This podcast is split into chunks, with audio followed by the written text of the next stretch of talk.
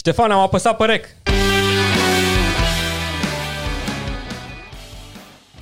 El e Ștefan Petrică. Salut, Dane! Eu sunt Dan Chivescu. Și în podcastul de astăzi? El este Ștefan Petrică. Eu sunt Dan Chivescu. Împreună suntem Arca. Ștefan, trebuie să te întreb, ce facem noi la Arca? Explorăm idei și alternative, Dane. Asta facem noi la Arca. Și astăzi ai onorurile. Și astăzi Arca trage în port cu un invitat special, Mihail Serafim, software engineering manager la GoPro, host la Just League podcast și membru important al uh, Just Bu- Bucharest, Bucarest GS. Bucharest JS, Trifecta. trifecta, da. Ești un triple threat, Mihail. Da. Bine ai Uh, venit la Arca, ne bucurăm că ești aici cu noi. Salut, mă bucur să, Salut! să fiu într-un final la voi la podcast. E bine, e bine să mai vii și la alții la podcast, nu doar să chem tu oameni la podcast. Da. Adevărat. E mai simplu, nu mai trebuie să mai, să mai cureți după, după ce pleacă invitatul, nu mai trebuie să strângi, să... Nu trebuie să editezi? da. da. E bine câteodată să fii doar vif, înregistrezi și pleci acasă. Da. Gata. Și după aia aște- aștepți rezultatele. Aștepți banul. da, exact. Chiar vă- c- când vă dau banul? Nu, nu ți l-a dat deja? Da. Asta era. Mihail, suntem foarte săraci. Îmi pare rău să te Am anunț. înțeles. Nici de la asta nu iau bani. E Da, ok. M-am după- obișnuit deja. Suntem uh, running on fumes. Da. Așa. Cum e să fii ca invitat uh, la un alt podcast? Mă, e interesant. E primul podcast la care sunt invitat. Nu și... cred. Da. A spart gheața, Mihail! Da. Hostul Just League Podcast, în sfârșit invitat la un podcast. Da, e, e interesant să fii de, pot să zic, de partea cealaltă a microfonului, că tot de partea asta sunt și la podcastul nostru. Dar uh, e interesant să fii mai puțin implicat în ceea ce se întâmplă, Mhm. mm. gen să scrii întrebări, să ai grijă să nu super invitatul, astea. Să cureți cardurile de memorie după aia Da. sau ce mai... O să încercăm să te acolo. supărăm un pic să vedem dacă reușim. E ok, nu. Am înțeles că nu prea te super repede No, așa. are Da. toleranță mare, Mihail. am, lucrat, am lucrat cu Dan, na, îți dai seama, sunt obișnuit. Adevărat. N-am Da. nimic de spus. E... Și am observat la, la GS Podcast că um, toate sunt în limba engleză din câte am văzut, nu? Mhm, Da, A, a fost o alegere voită să mergeți cu English Podcast în loc de română și să faceți așa un switch între limba română și engleză? Sau? Uh, Da, noi am să mergem puțin pe chestia asta, na, ca să dau puțin context cu GS League și toată chestia asta, ideea e că, na, Diana cu vreo, Diana Miron, care, na, face și parte în comunitatea Bucarest GS, la un moment dat uh, a zis, bă, uite, aș vrea să fac o organizație care să se ocupe de training-uri și aș vrea să fac și niște podcasturi pe, na, teme JavaScript, mm-hmm. să Mhm. vorbim cu diversi invitați în staff. Și cumva când am început să discutăm cum îl facem și asta a fost, na, o discuție despre, dai seama, o discuție asta pe care presupun că ați avut-o și voi, de ce gen de oameni aducem, despre ce vorbim. Cam Audiența, care, da. Da, gen cam care să fie durata, chestii de genul ăsta și una dintre na, chestiile mai importante a fost, bine, ce nume îi punem, că și asta e, o, și asta e întotdeauna un factor și una dintre chestiile na, pe care am, uh, am discutat a fost în ce limbă facem. Și ne-am gândit că dacă am face în română, ne-am limitat puțin la numărul de oameni cu care am putea să vorbim. Adică ideea era să încercăm să vorbim cu destul de mulți speakeri internaționali și am zis, mă, hai ca să menținem puțin să fie cumva în engleză că este un common denominator, adică toată lumea, cu toată lumea o să putem să vorbim în engleză decât să facem unele episoade în română, unele în engleză, and so on. știi? Și audiența e în engleză în principiu, adică și audiența din România practic uh, nu e mm. ca și Mm. cum engleza e un impediment în... uh, Exact, da, audiența în principiu este, na, sunt developeri, sunt na, oameni care dețin companii, pentru că cumva, na, scopul, scopul podcastului este să ai oameni care sunt interesați de comunitatea JavaScript, că na, n-au ce numai developeri, sunt uh, tot felul de oameni de business, Mhm. tot felul de Oameni care vor să antreprenori. intre în domeniu. Exact, sunt antreprenori, chestii de genul ăsta. Tehnologie, și, da. da. și lumea, na, e un public destul de divers și ne-am gândit că, inclusiv, uite, iarăși o chestie pe care Diana a ridicat-o a fost, uh, sunt destul de mulți străini care lucrează în România. Mhm. Și, na, și ăsta a fost un factor destul de important, că am vrea să ne adresăm cumva tuturor oamenilor și, na, te-am zis, de nou, engleza e cumva de common denominator aici. Și de-aia am zis să facem în engleză și, na, pot să zic că am avut cât, câțiva invitați internaționali uh, și a fost util să fie în engleză, pentru că lumea mai are și context, mai ascultă și episoade dinainte. Na, când, când ești invitat undeva, vrei să vezi despre ce vorba, adică nu te duci chiar blind, că poate, nu știu, Absolut. da, poate este un podcast în care se vorbește, nu știu, despre creșterea copiilor sau nu știu, I don't know, gen o chestie de asta pe care tu n-ai nici cea mai vagă idee, știi? Și na, vrei să, vrei să vezi tu că e ceva cu care poți să relaționezi. Și da, aia, na, cumva asta a fost decizia de limbă. Am înțeles. Până la urmă era Da. și normal să fie engleză, că până la urmă e greu să lucrezi, să activezi în domeniul ăsta fără să știi o babă de engleză. Până la urmă codul nu scrie în română. No, a- absolut. Și oricum, adică comunitatea e o comunitate internațională de developeri până la urmă, știi? Și chiar ascultam unul din podcasturile voastre și uh, ziceau acolo că JS Community practic e orașul și uh, comunitatea sau ai mai multe comunități în, în, Mhm. în, Mhm. într-un oraș mai mare, de exemplu, Frankfurt sau, mă rog, în Germania.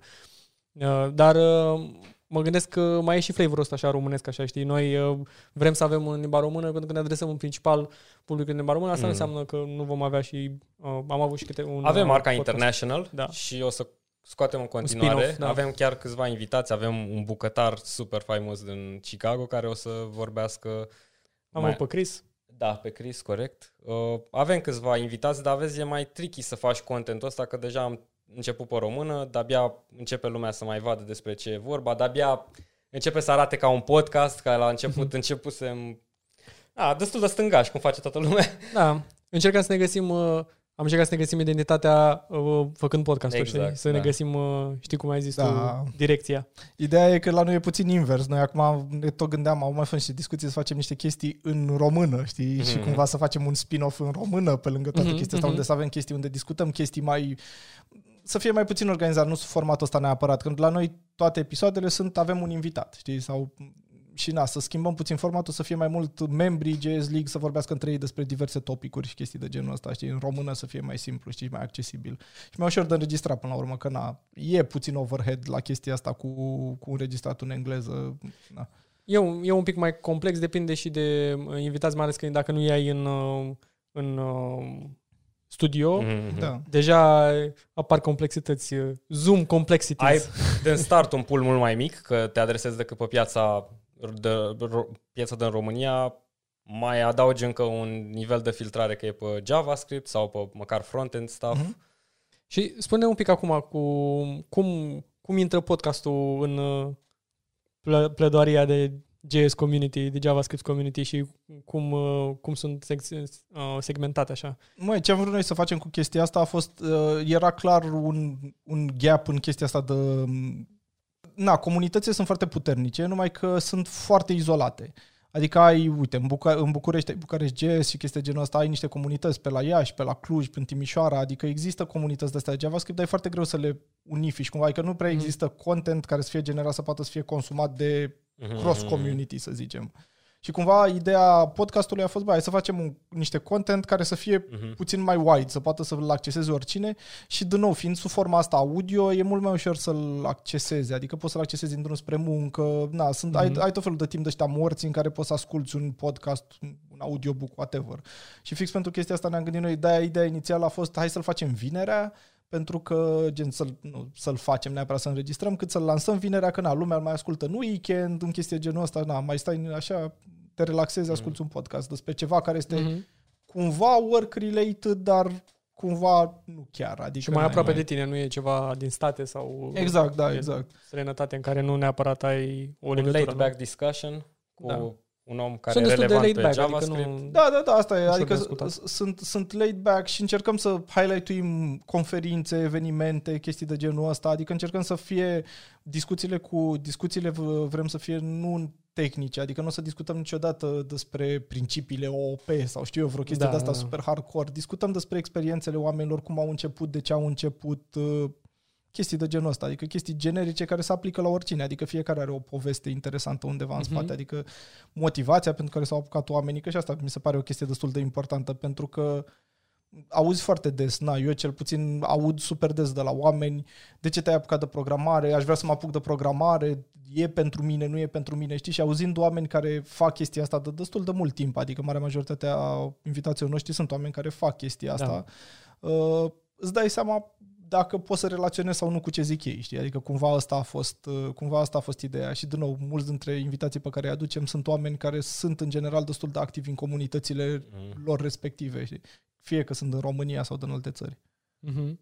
Și cam care ar fi uh, impresia generală a lor? Cam de, care ar fi? Ai, ai intrat pe o chestie foarte uh, sensibilă pentru noi și noi încercăm să le dăm oamenilor un cheat sheet așa din Mhm. start și asta o întrebare critică. De ce ai intrat în programare sau cum ai intrat?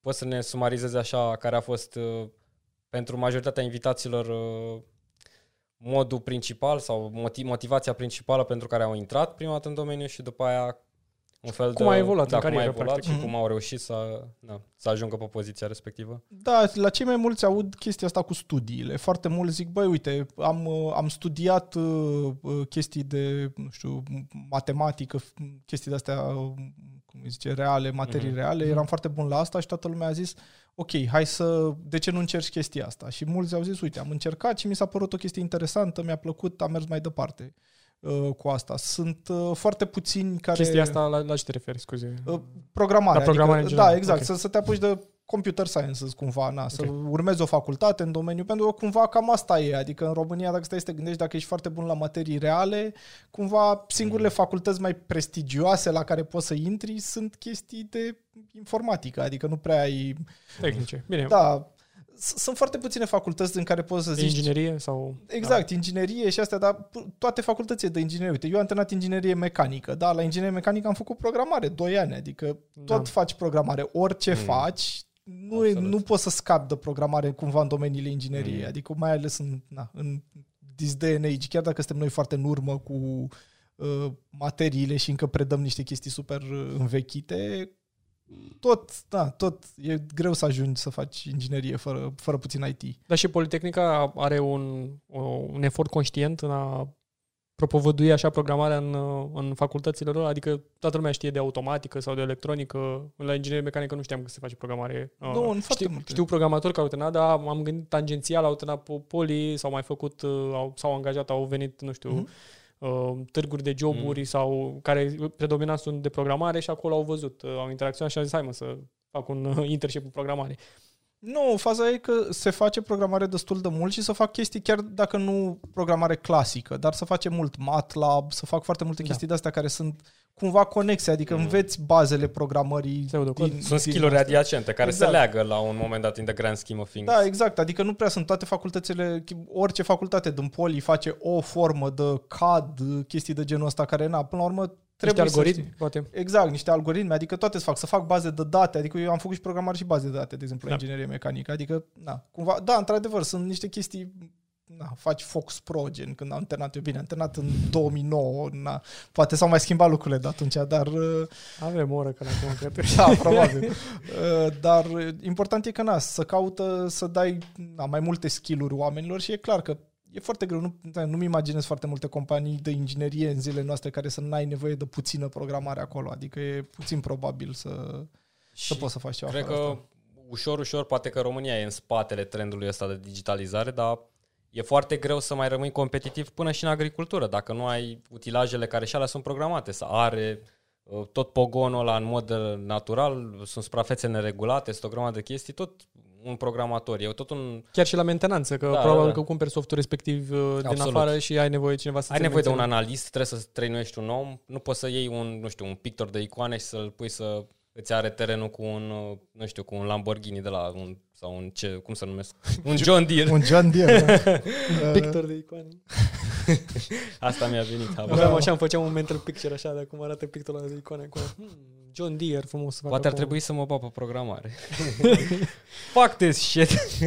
Da, nu, așa e, adică e, e foarte greu acum să mă uitam, uh, sunt chestiile alea Hour of Code, inițiativa aia de să trăinuim copii și asta și mi-aduc la, un- la aminte că la un moment dat era, nu mai țin minte cine, era un, un jucător de stat de basket, unul foarte bun. Nu- Chris Bosch, probabil. Nu, știu, nu cred că era Chris Boy, cred că era LeBron sau o chestie de genul ăsta și zicea omul, a, da, pe și eu știu niște programare, Wow. că e foarte greu să faci orice în lumea asta digitală fără să știi puțină programare, că îți cumperi o mașină de spălat și dacă nu înțelegi niște concepte de bază, nu știi să-ți speli hainele, știi o chestie de Da, asta. foarte adevărat.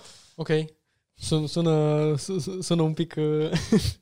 uh, Sună un pic complicat acolo, nu cred că Lebron știa, dar uh, da, înțeleg ce Da, spui. Chris Bosch a făcut facultate tehnică. Așa e este, chiar da. programat, da. Nu, și e- mai sunt. Ideea e că sunt, uh, sunt ce- ce zicea cineva tot, tot în chestia asta de la Hour of Code, zicea cineva că în curând computer skills o să fie la fel ca, ca să știi să scrii și să Mhm, vorbești. Adică absolut.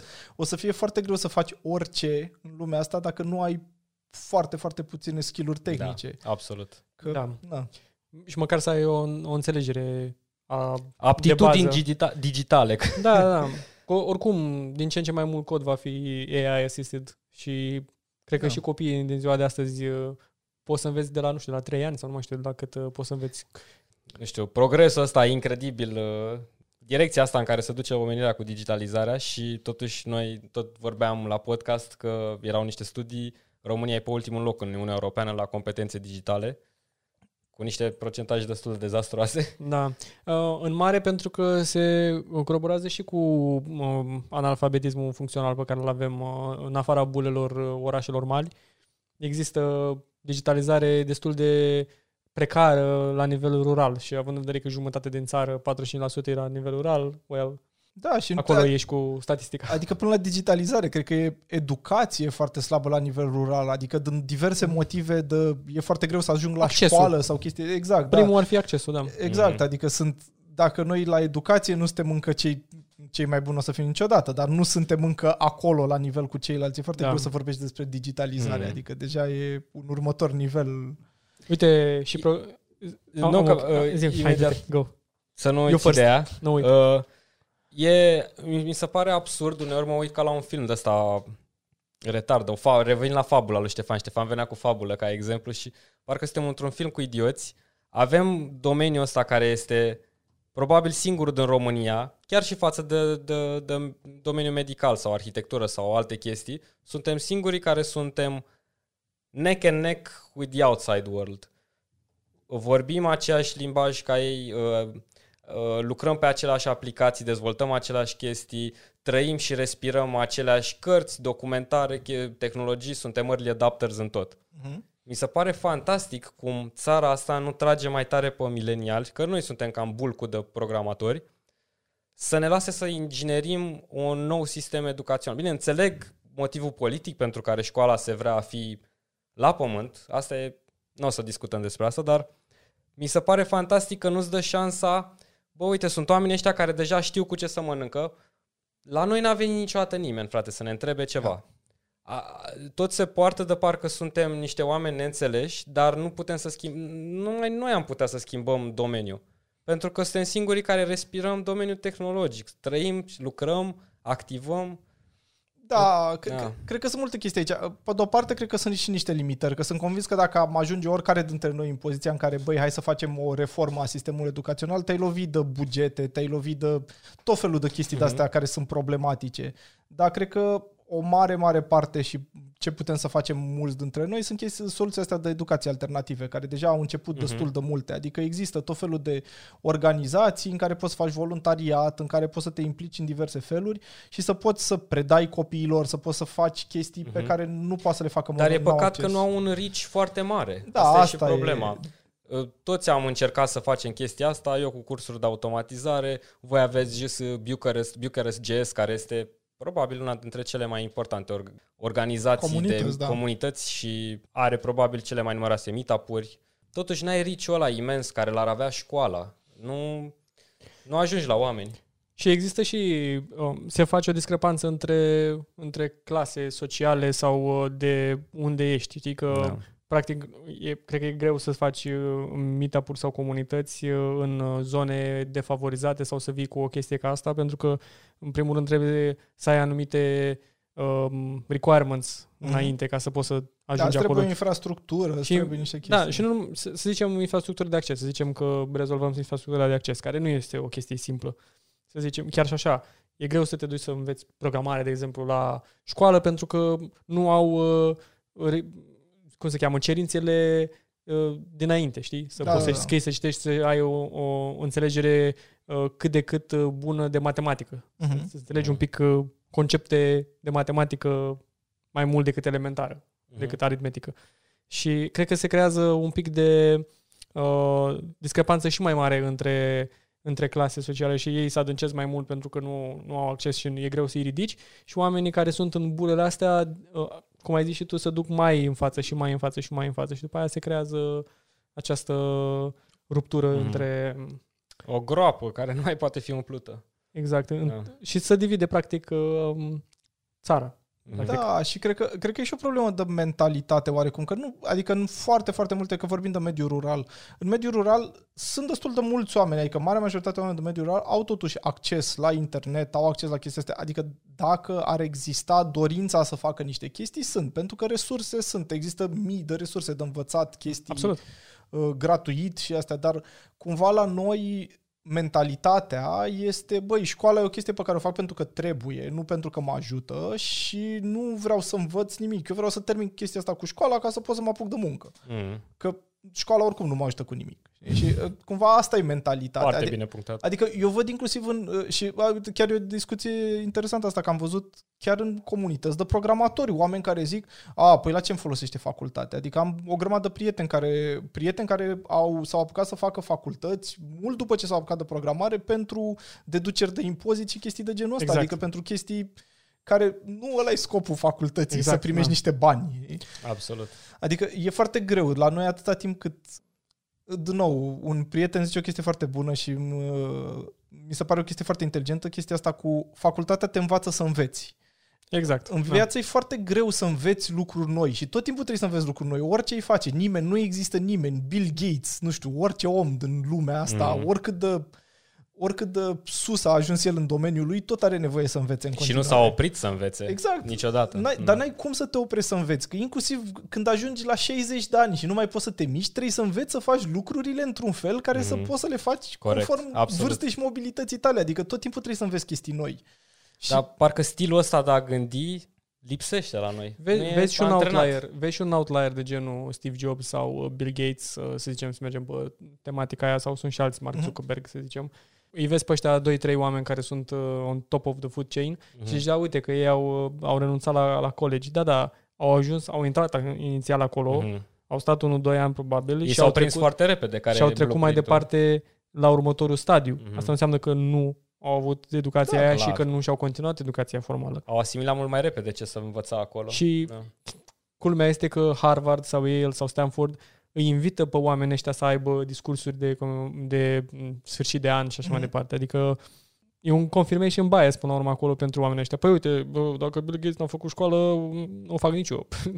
De, de când uh, Mm. uh, A egal cu B aici, știi? Adică Exact. nicio treabă. P- Plus că Bill Gates cred că citește mai multe cărți decât 99% din români. Adică Asta e Bill clar. Gates zicea la un moment dat că el citește o carte pe săptămână și citește, Da, este- face acel top al cărților în fiecare an și chestii de genul ăsta. Adică, E destul de greu să stai după Gates Notes să... exact, da, știi, să vezi toate urmărești. cărțile pe care le-am, le-am mai citit. Și ideea e că na, educația poate să fie în foarte multe forme. Dacă tu, ca om, ești suficient de sârguincios și ai mentalitatea și dorința să o faci pe cont propriu, nu ai nevoie să mergi la facultate. Dar ăștia sunt foarte puțini. Adică Mhm. cred că e nici 0,1% din populație probabil poate să facă chestia asta. Pe când, na, nu poți să te iei, dacă te uiți tot timpul la vârf, nu poți să zici că, a, uite, uite ce repede alargă Usain Mhm. Bolt, înseamnă că toți jamaicanii alargă repede. Nu, nu e așa, știi? Adică nu, nu, efectiv, n-ai cum să te bazezi pe chestia asta, pentru că vezi pe unul care este un outlier că a făcut un lucru, nu poți să zici toți ceilalți pot să facă același Da, lucru. Uite, este o chestie interesantă totuși că până la urmă uh, Usain Bolt uh, a inspirat o generație de jamaicani să facă chestia asta. Mm. Da, da, da, corect. Um, Simona Halep cu tenisul. Simona, Ha- da. Mai E că un tenis e cam exemplu scump. Da, e Da. un exemplu foarte... Da, da. Și sunt oameni mare. care au început să... că au văzut uh, potențial. Mhm. Cum la fotbal, nu știu, Hagi a inspirat uh, generații și generații, mereu o să găsești copii care joacă fotbal. Mm. Mă gândeam la etiopieni, aia, știi că sunt Da, da, foarte da. buni la mm, Maratoane la și- maratoane. Sunt foarte mulți, dar nu înseamnă că toți etiopienii sunt uh, Maratoniști. maratoniști. Probabil pentru că au avut acele modele. Exact, și da. e destul de greu să găsești modele care să relaționeze cu oamenii din comunitățile respective. Mhm. Cred că asta este una dintre uh, complexitățile uh, Mhm. factorului educațional. Este și uh, o- un alt argument ar fi că oamenii ăia sunt mult mai vizibili. Usain Bolt este trece testul mamei, da? E prea rapid, nu-l vezi. Până și părinții noștri au auzit de Usain Bolt, nu? Adică cum se zicea de MJ, de Michael Jordan. Dar Sau sunt de unii Pokemon oameni Go. care, fiindcă n-ai auzit sportul, nu știi cu ce să mănâncă, nu știi. Toată lumea știe cine e Tiger Woods, deși nu știm niciunul cum ce să mănâncă golful, mare parte. Da? Da. E, Simona Halep are un, un, un reach foarte mare. Este, până la urmă, uh, a, a câștigat uh, Grand Slam, da? Mhm. Uh, Are o platformă imensă, oamenii o văd. noi nu prea avem exemple din domeniul ăsta al uh, programării, al, uite, până și băiatul, cum îl cheamă, care a făcut UiPath, unul din cofondatori, uh, Dinesh sau Dinu Mhm. sau... Da, uit. Dinesh. Dinesh. Așa, Sau- și domnul respectiv nu e atât de popular, nu e atât de celebru, uite, de dovadă nici, nu știu numele complet. Dinu- Daniel Dineș. Daniel, Daniel Dineș, Dineș, da. exact. Cel mai bogat român, probabil, nu? Cred. Da, ca, cam așa, da. După adică, ultimele evaluări. După ultimele evaluări. Nu sunt UiPath, populari oamenii ăștia, nu apar la TV, nu sunt invitați, nu... Adică Țiriac este mult mai popular decât majoritatea oamenilor care au schimbat IT-ul în România. Uite, de exemplu, doar, cum îl cheamă? Uh, Florian Talpeș, nu? Mhm. Da, de la Bitdefender. Da, de la Bitdefender. Uh, E...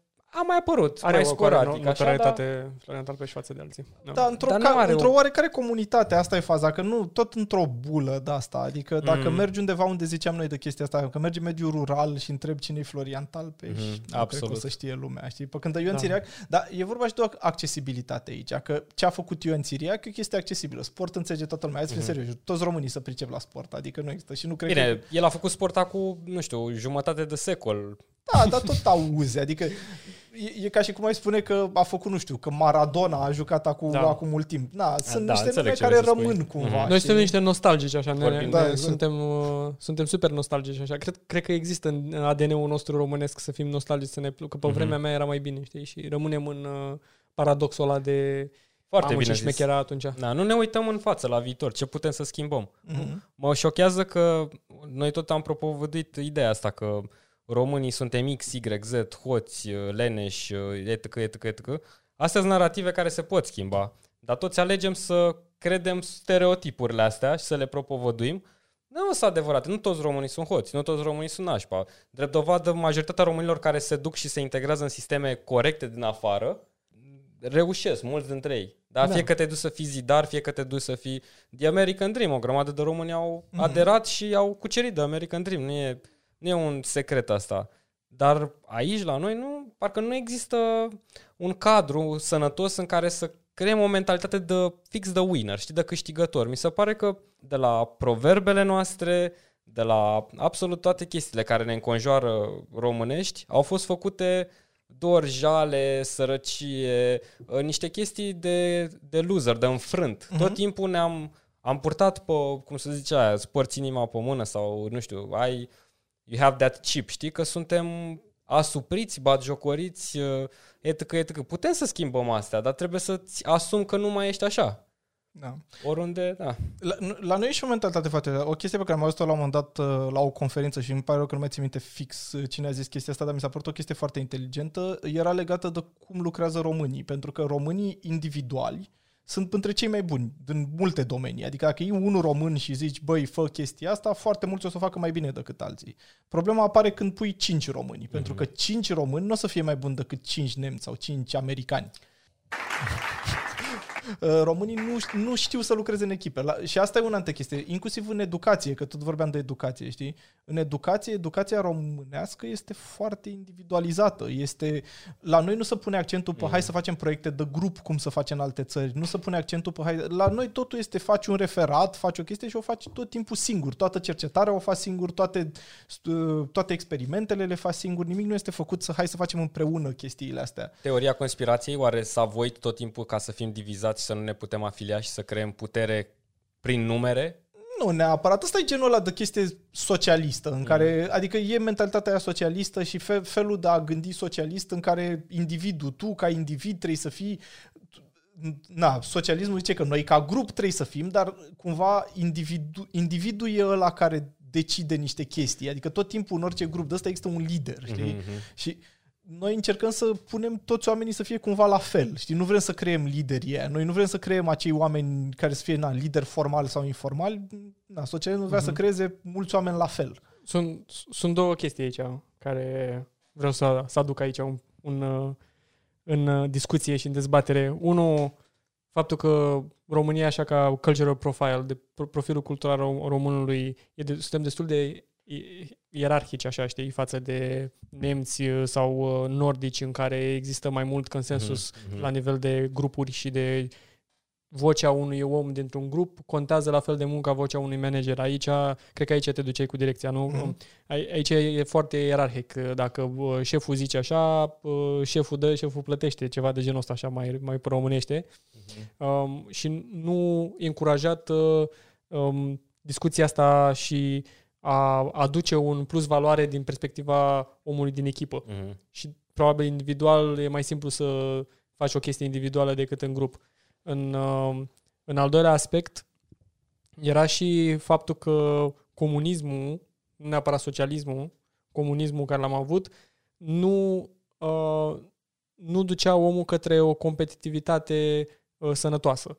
Și dacă tu la sfârșitul zilei puneai 120% și eu puneam 30%, eu luam 1000 de lei și tu luai 1000 de lei Mhm. și nu mai conta. Mhm. Și m, singura diferență era cum puteai să-ți faci un network între oameni de pile, cunoștințe și relații pe CR-ul ăla, Mhm. știi, care le aveai și cum puteai să furi statul mai mult ca să poți să iei un pic mai mult decât Mhm. mm-hmm. mie aia de lei pe care toată lumea o primea.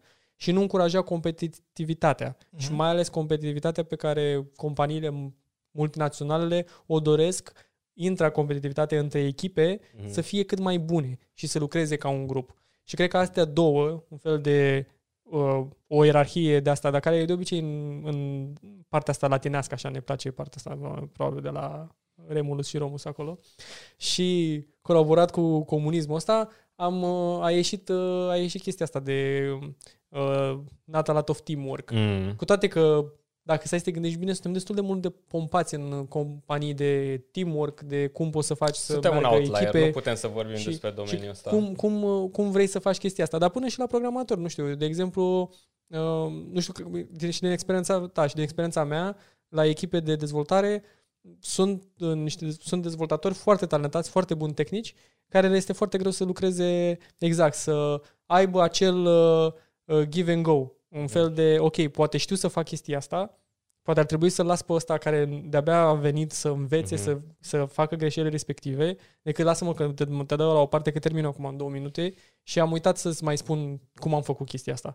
Și e destul de des întâlnit și la un moment dat Mhm. devine și o aversitate între... Și nici nu te învăț eu, că după aia ce faci tu și nu mai trebuie să fac eu. Îmi iei și, mie- da, îmi exact, iei mie îmi iei leafa. pâinea. Exact. Da, e un, e un individualist de ăsta și iarăși o chestie pe care o văd mai mult în România decât în alte țări e oamenii sunt foarte, sunt foarte iau totul foarte personal legat de munca lor. Adică pentru ei, dacă îi zici cuiva, nu știu, faci cuiva un code review și zici, bă, uite, aici n-ai făcut asta bine, o ia foarte personal, o ia ca și cum a făcut el o greșeală, dar, din nou, în, com- în alte țări unde chestia asta, mentalitatea asta de echipă e mult, mult mai promovată încă de, de vreme din, na, din școală, Oamenii nu stau așa, oamenii zic, a, ok, mersi că mi-ai zis că, uite, am mai învățat ceva, știi? Adică la noi cumva e, e chestia asta, știi? Mentalitatea aia de a fi uh, cel mai bun dintre ea slabi, știi? Românii au cumva chestia asta și doresc tot timpul să zică, bă, uite ce bun sunt eu dintre toți ăștia care sunt aici, eu sunt Da. cel mai bun, știi? Sunt numărul unu. Dar în medie cumva ori toți sunteți slabi, știi? Poate Da. vor confirmarea respectivă în Foarte uh, bine. pack-ul Adică respectiv. Ești la fel de puternic ca cea mai slabă verigă, basically. Exact, da. Da. Da, e foarte greu, e foarte greu să scapi de mentalitatea asta, de mentalitatea asta de vreau să mă afirm eu. Adică și, și în România, știi, uite, și în, uh, te uiți la companii și oamenii sunt foarte a, vreau eu să fiu, să am o poziție mai mare decât X, că mi se pare că fac mai mult decât X, dar important e cât face X pentru echipă, cum Mhm. ajută X echipa, că poate X nu face la fel de mult ca individ, dar Mhm. face foarte mult pentru echipă, adică ajută, Absolut. îi ajută mulți pe ceilalți și atunci, e, na, e cu tot o altă discuție acolo, știi? Și la nivel managerial, uh, s- m, alți uh, manageri au uh, și infuzează chestia asta către uh, au o, o anxietate, așa că ce se întâmplă dacă mi la locul, știi? Pe când în, uh, în uh, sănătate, chiar și în, dacă or, orice ERP de HR, dacă găsești, ai acolo uh, un de ăsta care se numește Plan de O- succesiune. un plan de succesiune, mulțumesc. Să ai un plan de succesiune, adică tu cum ajungi ca- ca manager acolo, prima chestie e identifică pe cineva în echipa ta să poată să îți ia locul Mhm. dacă, nu știu, ori promovezi tu, ori pleci tu, ori se întâmplă ceva, ca să poți să ai continuitate în business și să Mhm. poți să ții, practic, echipa aia coagulată. Să nu ai o de asta dacă m, să nu fii hoarder de informație, că sunt, um, am observat și nu numai în România, am observat și pe în alte Mhm. țări, um, Să păzești tu toată informația. păzește și e, tu ești macazul informațional. Mhm. Dacă nu trece prin tine, uh, nu se întâmplă. Știi? Să fim vame și asta ne place, să fim Exact. vame și undeva, și să deschidem ca noi manager, poarta. e, ca manager e, nu e nu neapărat că e simplu, dar e mai, e mai ușor față de Mhm. un uh, individual contributor, da? Uh, să poți să fii tu macazul informațional acolo și să uh, ții informația pentru tine și să uh, dacă pleci tu, cade firmă. Mhm, Știi? Să exact. ai Și mentalitatea aia. Și mindset-ul oamenii ăsta. nu înțeleg că oricine este replaceable Mhm. în momentul ăla. Am vorbit prea mult englezisme acum. Dar oricine se poate, poate, Poate fi înlocuit Mhm. Mai ales într-o corporație și cred aici au chestia asta, schema asta piramidală, așa, știi, ne plac jocurile alea piramidale, dacă se poate, știi, Ponzi schimb, dacă îl trag în țeapă pe ăla, îl trag în țeapă pe ăla, trag în țeapă pe ăla, până nu mai poți și la un moment dat cade tot uh, castelul de, de cărți. De Da, mă, cărți. noi ăștia millennials am avut FNI când eram mici, de la asta cred că ni se Da, trage. da, da, știi? în 2001 acolo am tot văzut, am exact, văzut știi? ororile, am văzut oamenii pe stradă, mi-au luat bani. Exact, și ne-am gândit, "Mm, uite, asta e un model care funcționează. Da, da, da. nu, dar apropo de chestia asta, e, e o carte foarte mișto, se numește The Phoenix Project, în care fix chestia asta o abordează despre, în compa- e despre o companie fictivă în care, în care cineva, există o persoană care omul ăla știe să facă tot, ăla rezolvă toate problemele astea, numai că ăla n-are timp. Lui ăla îi sună tot timpul telefonul să rezolve câte o chestie și ăla nu poate niciodată să implementeze nimic pentru că tot timpul repară chestii. Mm.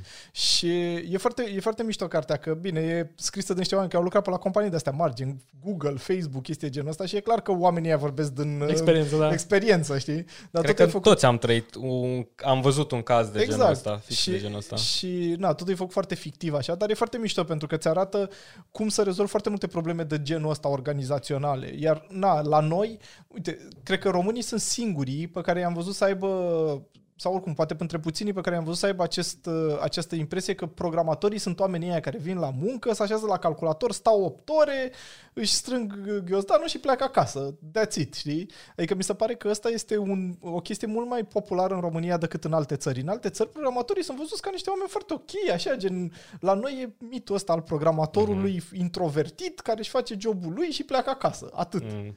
Uh, și, de nou, adică, de am văzut, în, în special în afara industriei IT, multă lume crede că programatorii asta sunt. Sunt ca niște secretare care se așează, dactilografiază acolo opt Primesc ore. acolo un script. Exact, Scriu, da. scriu linii de cod acolo, mindless, așa, știi? The Phoenix Project ăsta e scris de Gene Kim, uh, Mhm. care e unul dintre guru de la DevOps. Da, da, da, Chiar exact. da. mai nu știam că a scris cartea asta, da. da E, e, e, o tare car- e tipul. o carte foarte bună. ți-am zis. Da, și asta, ideea e că la noi există mentalitatea asta cu tipul ăla care nu face, adică nu lucrează în echipă, nu, e pur și simplu stă la un calculator toată ziua, stă, scrie acolo aimlessly și gata, pleacă acasă, știi? Absolut. Ceea ce în străinătate nu e, adică peste tot și până UK unde am mai fost și până state și până astea, nu e, programatorii sunt văzuți ca niște oameni care lucrează în echipe, colaborează mm-hmm. și toată lumea îi percepe așa și din afara industriei.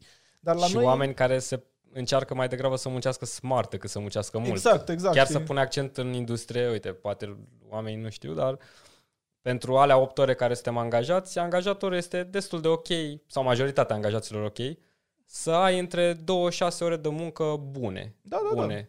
Și asta pentru el este perfect, pentru că Mhm. nici nu poți să fii operațional 8 ore. Există downtime, există Până la urmă, na, există și partea socială, unde durează. Durează să-ți răspundă omul, să se trezească, că poate lucrezi cu oameni pe alt fus orar, să primești răspuns, să înțelegi, poate trebuie să dai un ping-pong de mesaje. Nu există, nu programezi tot timpul. Oamenii chiar cred că ești, cum ai zis tu, ca un roboțel, te așezi, pontezi la intrare, baza tastatură, pontezi la ieșirea aia. Da, eu am lucrat, am lucrat într-o companie unde pentru uh, 8 ore, na, cât te plăteau ei, ei se așteptau să pontezi 6 ore jumate de muncă, Mhm. mm-hmm. efectiv. Și din alea 6 ore jumate, așteptarea era undeva în 2, 3, poate, hai, 4 ore să fie efectiv scris cod. Uh-huh. Da. Restul erau, na, research, ședințe, Mhm, adică nu prea mhm. poți să faci chestii fără să discuți Absolut. cu ceilalți, că niciun Da. produs nu e suficient de mic să lucrezi în vid la el. Chiar De și, multe ori nu știi feature-ul, trebuie să faci un Da. pic de research, cum ai zis tu, nu? și e foarte mult uh, trial and error, adică e, da, ne ducem un pic cam în, în uh, Ștefan trebuie să specific. spună așa, să punem, facem un filtru de ăsta, punem un Siri aici și traduce tot timpul.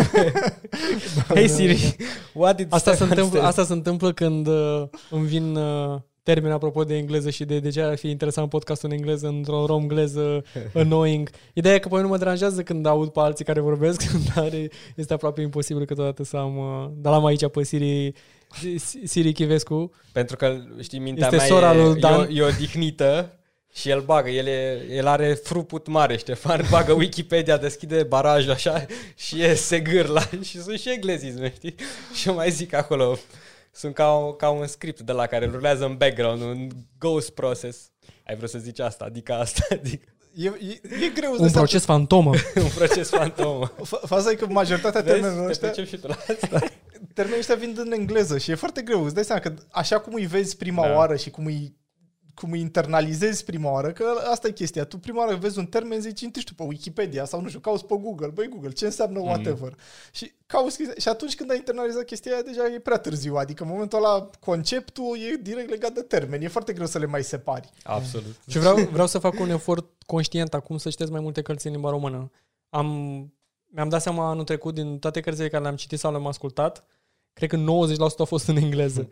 și m-am cam speriat pentru că nu e ok. Și Era frică chiar... că o să ajungi ca răduciu și o să uiți româna la un moment dat? Yes, yes, yes. uh, dar... Uh, Si. si, că- Da, nu, da, e, nu, e, e, foarte... e complicat. Și îți rămân, exact, îți rămân uh, termenii aia, dacă la muncă mereu îi folosești în continuu, în continuu, în continuu, e mai, uh, e mai complex. Acum, uh, chiar discutasem, aveam un, uh, un primul, o ș- ședința zilnică, nu știu cum spune la Daily Stand-up, frate, e dubios rău Daily. de tot. Uh, Ședința de- zilnică. Ședința de stat în zilnică. picioare. ședința de stat în picioare, dar acasă, de la, Mamă, chiar că de la nu calculator. mai e nici daily ce era. da, exact. aveam mai mulți oameni în diverse, um, diverse țări și acum, nu știu, în ultimele luni am rămas numai români și ne-am dat seama, și la un moment dat ne-am dat seama că vorbeam în engleză aiure, fără să ne dăm seama. Și am zis, băi, hai să trecem pe limba română. Și acum totul e, a fost super stângaci la început când am trecut tot pe limba română, dar culmea că debitul verbal în limba română este mult mai mare, evident, știi, și oamenii sunt mult mai, uh, e mult mai ușor să Sunt mai verbos.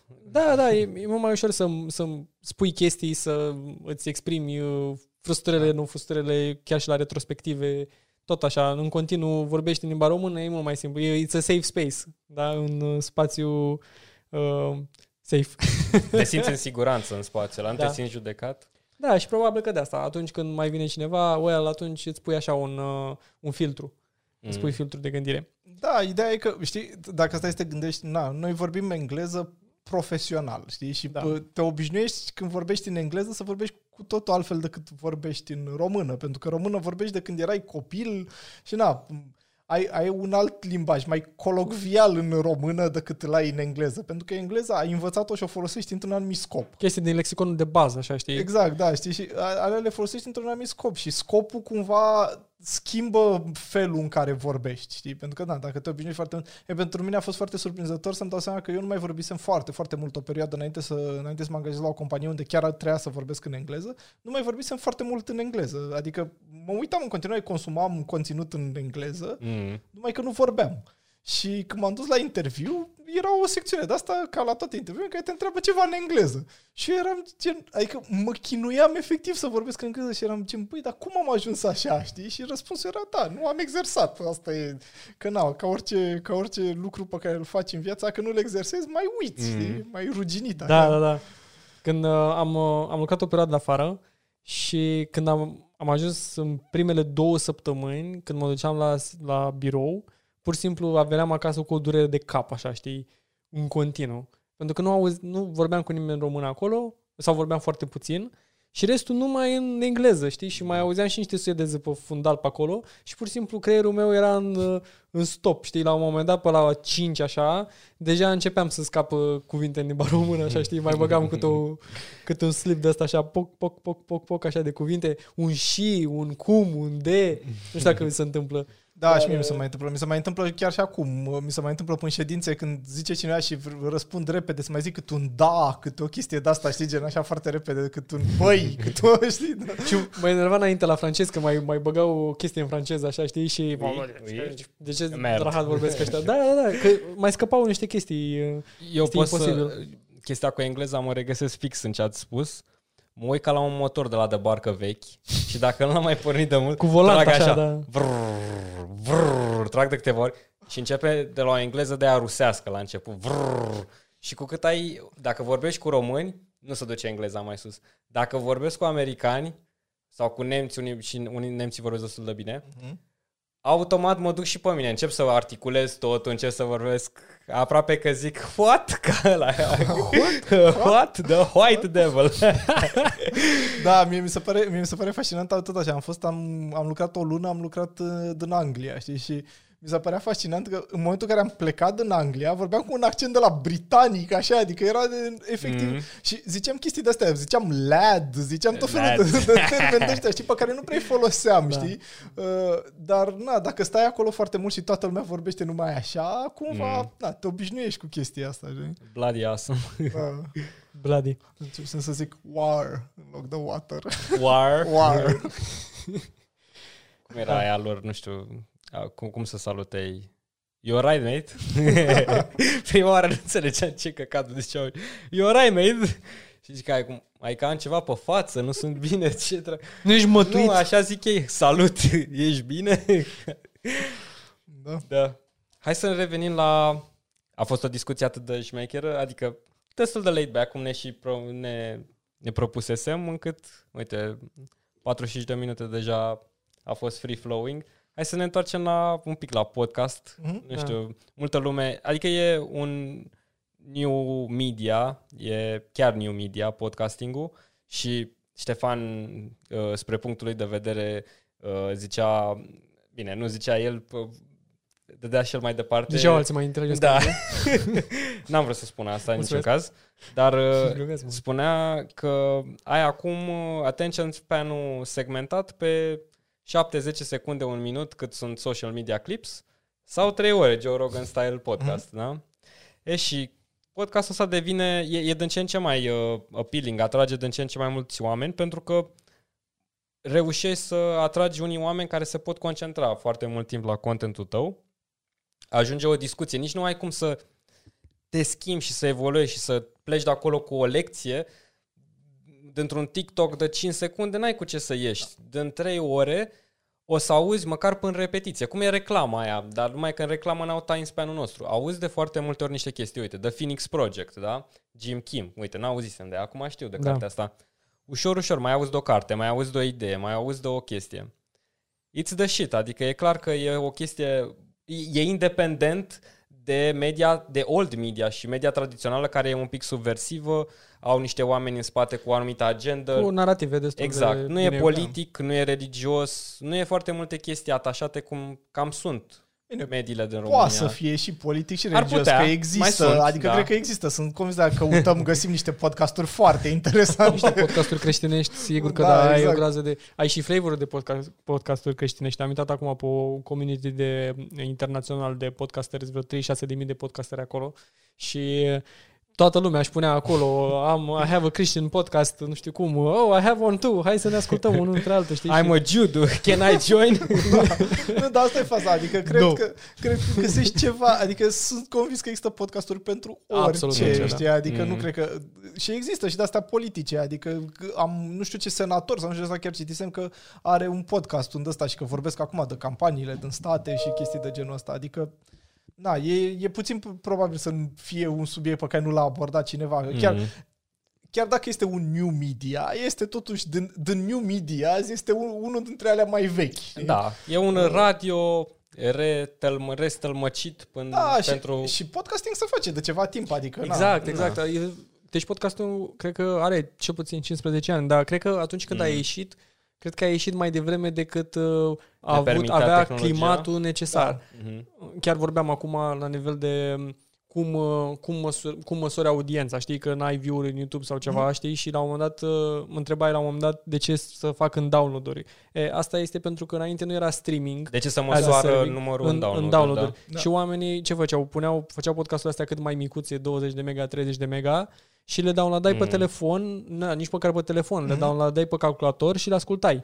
Da. Și acum cred că au fost mai multe um, mai mulți factori. Cred că asta cu wireless uh, headphones, mm-hmm. da? Mhm. Deci căștile astea, telefoanele, faptul că poți să iei telefoanele și streaming-ul. Da, Cred că asta internet, este- dacă... Și streaming-ul pe internet. Spotify acum cu, cu push lor, cu care cred că au un push destul de mare Throughput pe sau asta. țeavă, cum se numește mult mai mare pe internet, device-uri mult mai puternice. Da, și nu ai nevoie neapărat de device, cât toate chestiile astea coroborate cu cum ascultă și cum, con- cum consumă oamenii uh, media, pentru că na, Netflix cum e Netflix pentru uh, televizor, uh, e podcast pentru, pentru radio, practic, așa văd. Uh, Mhm. noi, acum este uh, partea de maturitate a podcastului. A apărut mult prea devreme, cum a apărut VR-ul în 95, nu înțelegea Da, da, nimeni exact. ce era și după aia de-abia acum a, venit, a ajuns să fie de commercially viable, știi? Mhm. Sau, mamă, mai îmi trag una dacă mai zic o dată una în engleză. Să fie adoptat pe piață Da, cât să, de cât. să uită asta, să uită asta urât la mine, eu uitați de aici, uite cum să uită. Nu, ideea e Băi, că... Ai grijă cu Aristotel. Cu, cu, ai, Socrate. ai grijă cu el pe scări. Uh, nu, ideea e că, într-adevăr, acum podcasturile... A, asta e ideea, poți să, le folo- poți să le consumi în mult mai multe feluri și mult mai asta. Da. Înainte le, lumea le consuma, eu, aminte, eu ascultam podcasturi, cred că prima oară, deci cred că primul podcast pe care l-am ascultat foarte, foarte mult era Dig Nation, făcut de băieții care aveau dig.com și luau ei cam cele mai tari chestii care se discutau pe dig în fiecare săptămână și vorbeau despre ele, știi, de le dezbăteau. Și chestia asta era undeva până în 2005 Wow, da, foarte mult. și aveam un, aveam un soft cu care descărcam efectiv în calculator, în laptop uh, aceste podcasturi și le ascultam numai acolo, nu aveam Pe Winamp, probabil. Probabil, da, sau vreo chestie de asta nou, că Winamp nu era, a fost prea mainstream, nu știu, probabil foloseam vreo chestie asta super dubioasă. Zoom player sau nu? Jet Audio, erau niște de-astea, dar arătau ca, o, ca un ăsta, ca un... uh, V de player. mașină da, sau ce? nu, nu, nu, arătau ca, arătau ca un player de ăsta, ca un, cum zice, ca un Ah, castofon de ăsta, castofon, gen, da, da, da. cu boxe, cu de-astea, erau chestii de-astea. Erai mai- hipster de Pe Windows Vista acolo. Da, da, da, exact. Înainte de Windows 7. Era Da. chiar înainte de Windows 7. Nu e, 2005 nici nu cred că era Vista, era XP. Era? Nu, era, era. Parcă în 2005 a ieșit. N-a ieșit la vreo Da, câțiva ani de parcă. după... 2003, XP? parcă XP a ieșit da. 2001. Da, că da. Da, nu mai știu oricum, dar Vista a fost un mare fiasco la început. Da. Da, și ideea e că asta era, adică descărcam, ascultam pe laptop și na, era foarte, acum ascult, na, ascult când fac curățenie, ascult în mașină Mhm. mm-hmm. podcasturi, adică ascult super des, adică în, în mult mai multe locuri unde în mod tradițional, nu știu, probabil că ascultam muzică, știi, sau Mhm. mm. chestie de genul ăsta, sau radio, știi, sau chestia asta. Cumva acum am ales nu știu, radio mi se pare plictisitor, că nu e targetat pe ce vreau eu, știi? E și live, are și foarte multe reclame. Um, cred că nu-ți dai seama... um, Multe radiouri acum fac și versiunile de podcast. Mhm. Să le Da, da, asculti da. Mm. după. Ceea ce mi se pare o, o idee destul de bună, știi? Și să mergi către direcție. Cred că Radio Guerilla face acum Plus că radio un de push destul obicei puternic. asculti în mașină. Foarte puțină lume acum Da. mai intră de pe laptop sau după telefon, probabil. Cred că, cred că iar vorbim puțin din bula noastră. Poate. Că, că eu cred că știu destul de mulți oameni care folosesc internet radio-uri de-astea, gen Kiss sau nu știu ce radio-uri de-astea mai transmit pe Poate, net poate, și ascultă online, știi? dar uh, mai degrabă, mai degrabă pentru muzică. Adică da, nu da, pentru pen- educativ. pentru muzică, nu pentru, clar, nu pentru, nu pentru Mm. mm. emisiuni. Că și, adică, sincer, în România, cred că Guerilla e cam între puținele care face emisiuni mm-hmm. cu Mhm. teme și chestii Ah, de genul nu, ăsta. nu, sunt mai adică- multe. Dar Guerilla, E, se- da. uite, o chestie interesantă apropo de Radio Guerilla. Radio Guerilla are un reach destul de mic. Da. În jur de 20.000 de oameni, 20 20 de mii, pe când, nu știu, să zicem, Radio Zoo, care are sute de mii. Mhm. Adică diferența e destul de mare. Adică Guerilla chiar este nișat. Mhm. Chiar este nișat. Ca ascult eu Radio Guerilla sau ascultam înainte mai mult Radio Guerilla, că erau, erau fanii, aveau și vorbeau mai mult decât pună muzică. Mhm. Da, da, da. pe Știi asta că e. și, cred că și Rock FM și mai e și Tanana sau Mhm. Ta-na-na-na. Tanana, da, au totuși niște emisiuni, dar toate au pe segmentul de dimineață. Mhm. Și pentru ei Da, segmentul da, da. de dimineață este sfânt, că atunci Dar e uh, normal se că urcă lumea oamenii în cam mașină, atunci stau în mașină. sau stau da. și um, beau o cafea și ascultă, Mhm. știi? Restul, tot ce se întâmplă cu radio respectiv, atunci asculti niște muzică și mai sunt două, trei emisiuni. Și cam atâta, dar toți marketerii, toți ăștia care bagă Da, um, reclame. reclame în segmentul ăla, că restul e un pic cam dead space. Unde, Da, mai, da. unde e 13-14 cu Andrei Gheorghe? Da. Mam. Rip, rip. Blast from Rip. the past. Uh, Da. da. El- Aia era și la televizor, de să dădea și la Da, televizor da, emisiunea aia. Deci aia era next level. Era un personaj interesant. Da, ți-am zis. Nu, dar asta e faza. Adică acum prefer să ascult podcasturi pentru că ascult ce vreau eu și ce chestii care mă, mă interesează. Și fix ce zicea Dan mai devreme, știi? Poate nu sunt tot timpul 100% atent, știi? Sunt 90% atent. Dar faza e că cumva, puțin, e puțin greu ca oamenii ăia care prezintă, plus invitați, în cazul în care sunt podcasturi cu invitați, să aibă chestii, să ai- abordeze în feluri diferite temele de fiecare dată. Așa că dacă tu asculti, nu știu, 4, 5, 6 episoade, probabil că o chestie pe care ai auzit-o odată o să se mai repete de 2-3 ori, știi? Da. Că cumva ideile rămân aceleași, numai că Mhm. sunt spuse în feluri diferite și într-un fel e mișto pentru că așa poți să înțelegi mult mai bine o idee când ți-o explică cineva în N feluri, e mult mai ușor de înțeles decât când o auzi odată.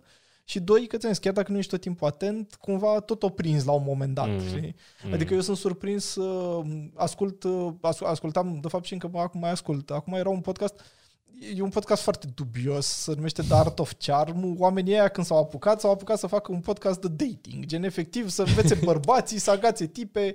E un podcast foarte ciudat ca și, gen, ca și start, știi? Un pic cringe, adică? Da, un un- pic, uh, un- cum se un- numește? Nu știu. Mi-ai mi-ai dat, mi-ai dat un... Siri cum se Translate. numește? Da, Siri Translate. Penibil. A, a Da. în engleză, credeam că ai un altul, eram pe alt film. Ideea e că ei au început când era toată nebunia asta cu pick-up artist, cu nebunii Mm. de-astea și cum era până în Da, 2010. da, da, era o un chestie tip de cu asta. ochelari pe cap și cu Da, o da, jobenă da. Așa care se E, ducea a, și- Asta zic, adică era o chestie asta ca un foarte, circar arăta. foarte populară, știi, în care ha, hai, să, hai să învățăm bărbații să vorbească cu femeile, știi?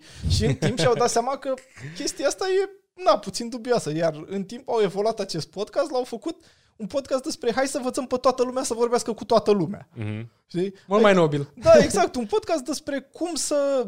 Și ei chiar au o chestie foarte mișto, un motoul lor este, și chiar mi se pare o chestie foarte mișto și sunt convins că au, au lucrat ceva la chestia asta, este că să lași pe toată lumea mai bine decât i-ai găsit. Știi? Gen, Mhm, ăsta, ăsta este scopul Nice. lor, știi? Gen, totdeauna știi să iei un lucru să-l faci mai bun, știi? Mhm. Orice ar fi. Și ți-am zis, au tot felul de invitați de ăștia, ce am observat, ei aduc foarte mulți oameni care scot cărți. Au avut de ăștia, Mhm. de la Mark Manson, la tot felul de oameni de ăștia care scriu uh, cărți de-astea de...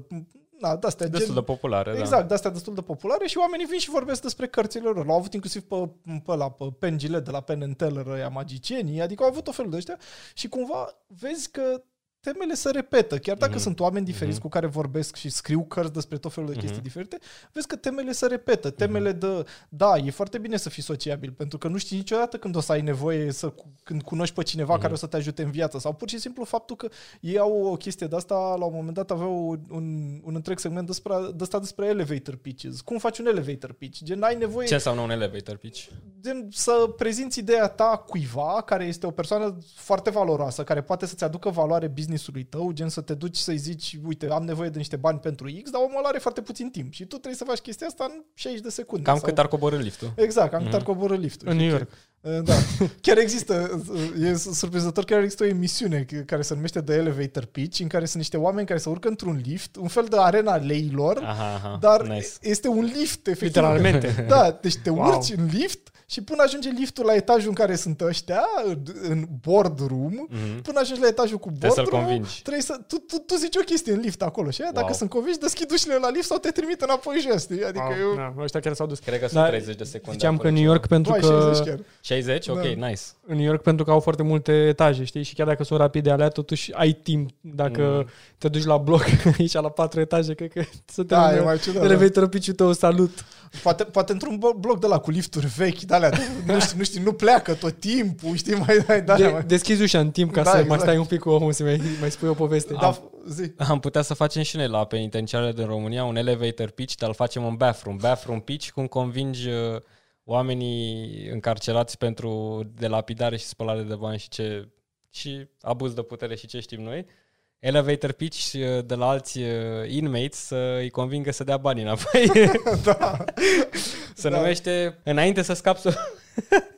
Da, făcuseră și, și Apple, la un moment dat când uh, promovau ei masiv Apple TV și toate chestiile lor, făcuseră o de asta escalator pitch se numea și efectiv era fix aceeași chestie, numai că era o scară rulantă pe care coborai și gen până ajungeai la baza scării rulante trebuia să-i convingi pe ea și era super dubios pentru că gen venea unul și începea să țipe din capul scării Ah, cât rulante de tare. la juriu care era undeva jos, știi? Factor perturbator. Da, Da. nu, foarte interesant. Da, asta zic, adică au tot felul de teme de-astea recurente în care, na, sens, chiar dacă nu ești atent odată, după aia tot auzi pe altcineva zicând chestii Mm, similare. Și, na, sunt o felul de chestii astea, că ziceau, uh, vorbeau, vorbesc foarte mult despre asta, despre oameni introvertiți, cum faci oamenii introvertiți să fie mai comozi mm-hmm. medii sociale. Mm-hmm. Și am auzit foarte des uh, sugestia alcool, știi, adică zicea unul, că băi, zice, bunica mi m-a învățat că alcoolul este cel mai bun lubrifiant social din toate timpurile. Adică, lubrifiant social. Da, da, da, funcționează, funcționează din anii 1900, adică cine suntem noi să zicem da, acum, da, da. nu, știi, nu, nu facem asta, știi? Folosit încă din antice timpuri, înainte de Jesus. Da, exact. La Bunevista, exact. pentru dacii liberi aici. De, da, exact. Pentru ascultătorii care se identifică cu dacii liberi. Grupul ăla de fel cu ultimii creștini. da. nu era, era... Vezi? Asta se întâmplă când uh, facem cât un episod la fiecare săptămână și uiți până și codul de culoare de la soundboard. Și apropo da. de grupuri de Facebook, acum facem un, uh, un, o întoarcere la la, la podcast la JS și la comunitatea de JS din uh, România. JS, sună sub JavaScript. JavaScript, da? Cum a evoluat comunitatea? Cum, uh, cum a evoluat și în contextul ăsta? Adică cum, cum se complementează podcastul cu comunitatea? Uh-huh. Uh, Cam de cât timp ai, ești ai pomenit, în JS Bucharest, da, Ai și pomenit meetup-uri? Bă, eu am fost, deci primul, primul, cred că primul meetup efectiv la care am fost vreodată a fost un meetup uh, Bucharest JS undeva până iunie 2015 Uh-huh. Uh, și cred că a fost, era chiar până primele, uh, primele București jazz cred că era a treia sau a patra ediție, o chestie de genul ăsta și de atunci cred că am fost la marea majoritate, adică probabil că am lipsit uh, la două, trei evenimente. Ți-a picat cu tronc de atunci? Da, mi s-a părut foarte interesant. Uh, cumva a venit ca un... Uh, aveam eu un scop personal să devin mai sociabil, să învăț mai multe din comunitate. Țin minte că am fost undeva până tot așa fix atunci, în 2015, am fost la o conferință, Dev Talks, ceva de genul ăsta, o conferință uh-huh. și mă uitam la toți oamenii care stau acolo și ziceam, băi, nu cunosc, nu-i cunosc pe oamenii ăștia și mi se pare ciudat să fie atâția oameni în aceeași industrie și să nu știu nimic despre mm. ei, știi? Și cumva ăsta a fost scopul. Am zis, Măcar okay. speakerii, nu? Da, exact. Nu, da, speakerii mai erau și străini, dar în sensul că, na, erau foarte mulți, stăteai lângă oameni care îi auzei, na, la mm. țigară, la tot felul de locuri, îi auzei vorbind despre chestii care poți să relaționezi mm-hmm. cu ele și în mhm. același timp zici, bă, uite că oamenii ăștia sunt oameni foarte similari cu mine, dar nu știu nimic despre ei, mm-hmm. știi? Și ăsta a, fost, ăsta a fost cumva un scop al meu personal, să încep să merg la mai multe meetup-uri și evenimente și chestii de genul ăsta ca să pot să cunosc mai multă lume. Mm-hmm. Lucru pe care l-am făcut și de atunci când mai merge lumea cu mine la conferințe sau evenimente sau astea, toată lumea zice, eu uite câtă lume cunoști, dar tu de unde știi pe toți ăștia? Mm-hmm. Și zic, mhm. pentru că merg la multe de-astea. Adică, na, sunt mulți oameni care mă cunosc și zic, a, Mihail tot timpul e la vreo conferință la astea. Absolut, gen, da. Gen, când mai sunt oameni pe la conferință, zic, bă, pe unde ești? Că sunt sigur că ești pe aici, pe undeva, știi? Mm-hmm. Uh, dar asta e faza, știi? Și am vrut foarte mult să merg. Și am fost la Buțen, București a fost printre primele și ăla la care, na, cumva e uh, grupul meu de suflet, să zic. Adică mai la toate chestiile. București organizează și hackathon și chestii genul ăsta. Am fost și la hackathon, am fost la mai toate chestiile organizate de București Jazz și uh, na, ți-am zis, sunt și, alte, sunt și alte comunități destul de interesante și în București și na, sunt na, de Angular, de exemplu, uite, Angular, uh, Angular Bucharest, NG Bucharest este iarăși o comunitate foarte mișto și Andrei, care e trainer la JS League, s-au, s-a ocupat de ea, a fost între fondatorii ei. Și Andrei Antal. Andrei Antal, mm-hmm. exact. Și, na, și aia e o comunitate foarte mișto. Și ei aduc speaker de afară, aduc contribu- mm-hmm. contribuitori la Angular și de asta să vorbească. E, e iarăși o comunitate foarte, foarte mișto și astea, dar nu este, cumva din ce am văzut eu, cred că București este una dintre comunitățile care aduce foarte, foarte mulți oameni. Adică era mm-hmm. unul dintre puține meetup la care am fost care era sold out foarte des. Și, mm-hmm. Uh, dar mai sunt, adică sunt și meetup-uri de DevOps, știu că, uite, Adobe organizează niște meetup-uri uh-huh. de DevOps foarte interesante și acolo a mai fost și erau... Au început uh, să fie uh, multe meetup-uri de genul, cred că până în 2015 fusesem și eu până la primele meetup-uri, uh, dar erau organizate ad hoc de cineva, uh-huh. fusese la un la meetup-uri de Agile, de Project Management uh, pe vremea aia și ne întâlneam, erau din diverse, din diverse domenii, uh-huh. știi, nu neapărat, uh, adică la project management poți să te duci în toate domeniile posibile și um, nu era nu era, nu era o companie. Acum, din câte am văzut, și cam asta este și uh, tendința, este tocmai și pentru companii să aibă un uh-huh. reach cât mai mare, știi, și le organizează ei, știi, pun ei la dispoziție anumite chestii, um, nu știu, protocol sau ceva, dacă vrei, pentru, da. pentru un anumit uh, meetup. N-am mai participat de mult la un meetup, chiar, mă, chiar, su- chiar eram curios dacă, chiar și în contextul ăsta al pandemiei, dacă se mai fac meetup-uri virtuale sau cum, mm-hmm. Mhm. cum se Da. mai întâlnește lumea. Uh, să fac, să fac. Uite, Bucarest GS a organizat, cred că m, chiar săptămâna trecută. Adobe au a avut- sponsorizat ultimele două, versii, două ediții. din Cred câte că am au văzut, sponsorizat sau- vreo șase, sau- cred că a fost da. un grup de vreo șase care au fost sponsorizate chiar de Adobe. Uh, dar da, acum sunt, uh, sunt mult mai... Uite, cum era la început, când era la început de tot Bucarest GS-ul, erau sponsori, știi? Veneau niște oameni și ziceau, uite băi, vreau să sponsorizez ediția asta. Acum deja sunt sponsorizări în calupuri, de Mhm. următoarele X ediții sunt sponsorizate de asta. Adică investiția companiilor în meetup este mult mai mare acum, Mhm. pentru că este... Na, ai acces la niște oameni Care sunt pasionați. Vor Exact. să fie acolo with a purpose. S- sunt pasionați. Uite, un, uh, un, uh, o chestie care mi s-a părut foarte amuzantă este motivul pentru care, în fine, când eram în procesul de angajare la GoPro, uh, motivul pentru care uh, mi-au zis că au ales România și nu orice altă țară a fost că atunci când au fost în București, au venit și s-au dus la un meetup. Mhm. Și au văzut foarte, foarte mulți oameni pasionați de chestia asta. Și ăsta a fost un mare driver pentru ei, că au zis, băi, vrem undeva unde să fie o comunitate activă, unde oamenii să fie pasionați de chestia asta, nu doar să fie, mă, uite, fac chestii, știi?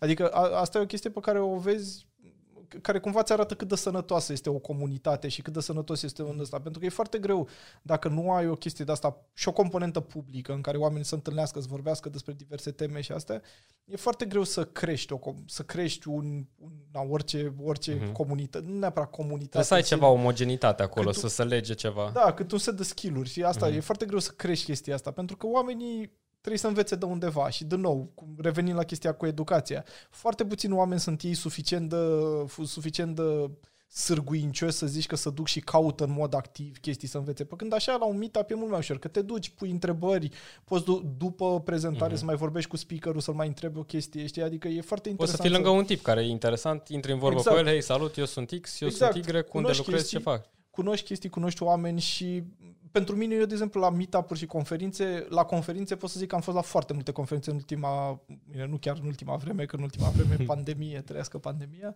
uh, dar înainte de asta am mers la foarte multe conferințe și nu prea merg la prezentări, pentru că de multe ori prezentările pot să le văd online. Mhm. După aia, prezentările sunt înregistrate, stau eu acasă, mă uit Deci în mai mult pe ritmul partea de meu. Absolut. networking. Exact, sau- mă duc mai mult pe partea de networking, mai vorbesc cu lumea, mai întâlnesc cu oameni, mai merg pe la standuri, la diverse companii, Mhm. întreb, "Bă, dar Vezi voi ce fiecare ce, faceți?" mai face, da. Exact, știi? Adică mi se pare mult mai interesantă componenta asta de networking decât neapărat componenta de prezentări, Absolut. știi? Mhm. Și a, asta mi se pare foarte important. Și că- Ce, ce recepție au oamenii așa? Adică am, cum, cum sunt oamenii când te duci direct la ei și începi să vorbești? Adică sunt suficient de receptivi sau unii sunt un pic mai uh, închiși? Sunt, sunt curios Odată și din ce ești perspectiva acolo, asta. deja ești uh, Da, nu știu, și asta, da. pe on un pic. Cât de receptivi sunt oamenii în a Oamenii- se alătura unei comunități? uh, I- Ideea e că, în primul rând, oamenii, uh, una dintre chestii care am realizat-o acum ceva timp și care e foarte ușoară să vorbești cu cineva, oamenii sunt foarte dorni să vorbească despre chestiile pe care le fac, gen despre munca lor, despre proiecte la care lucrează și chestii astea. Și dacă mergi și întrebi un om despre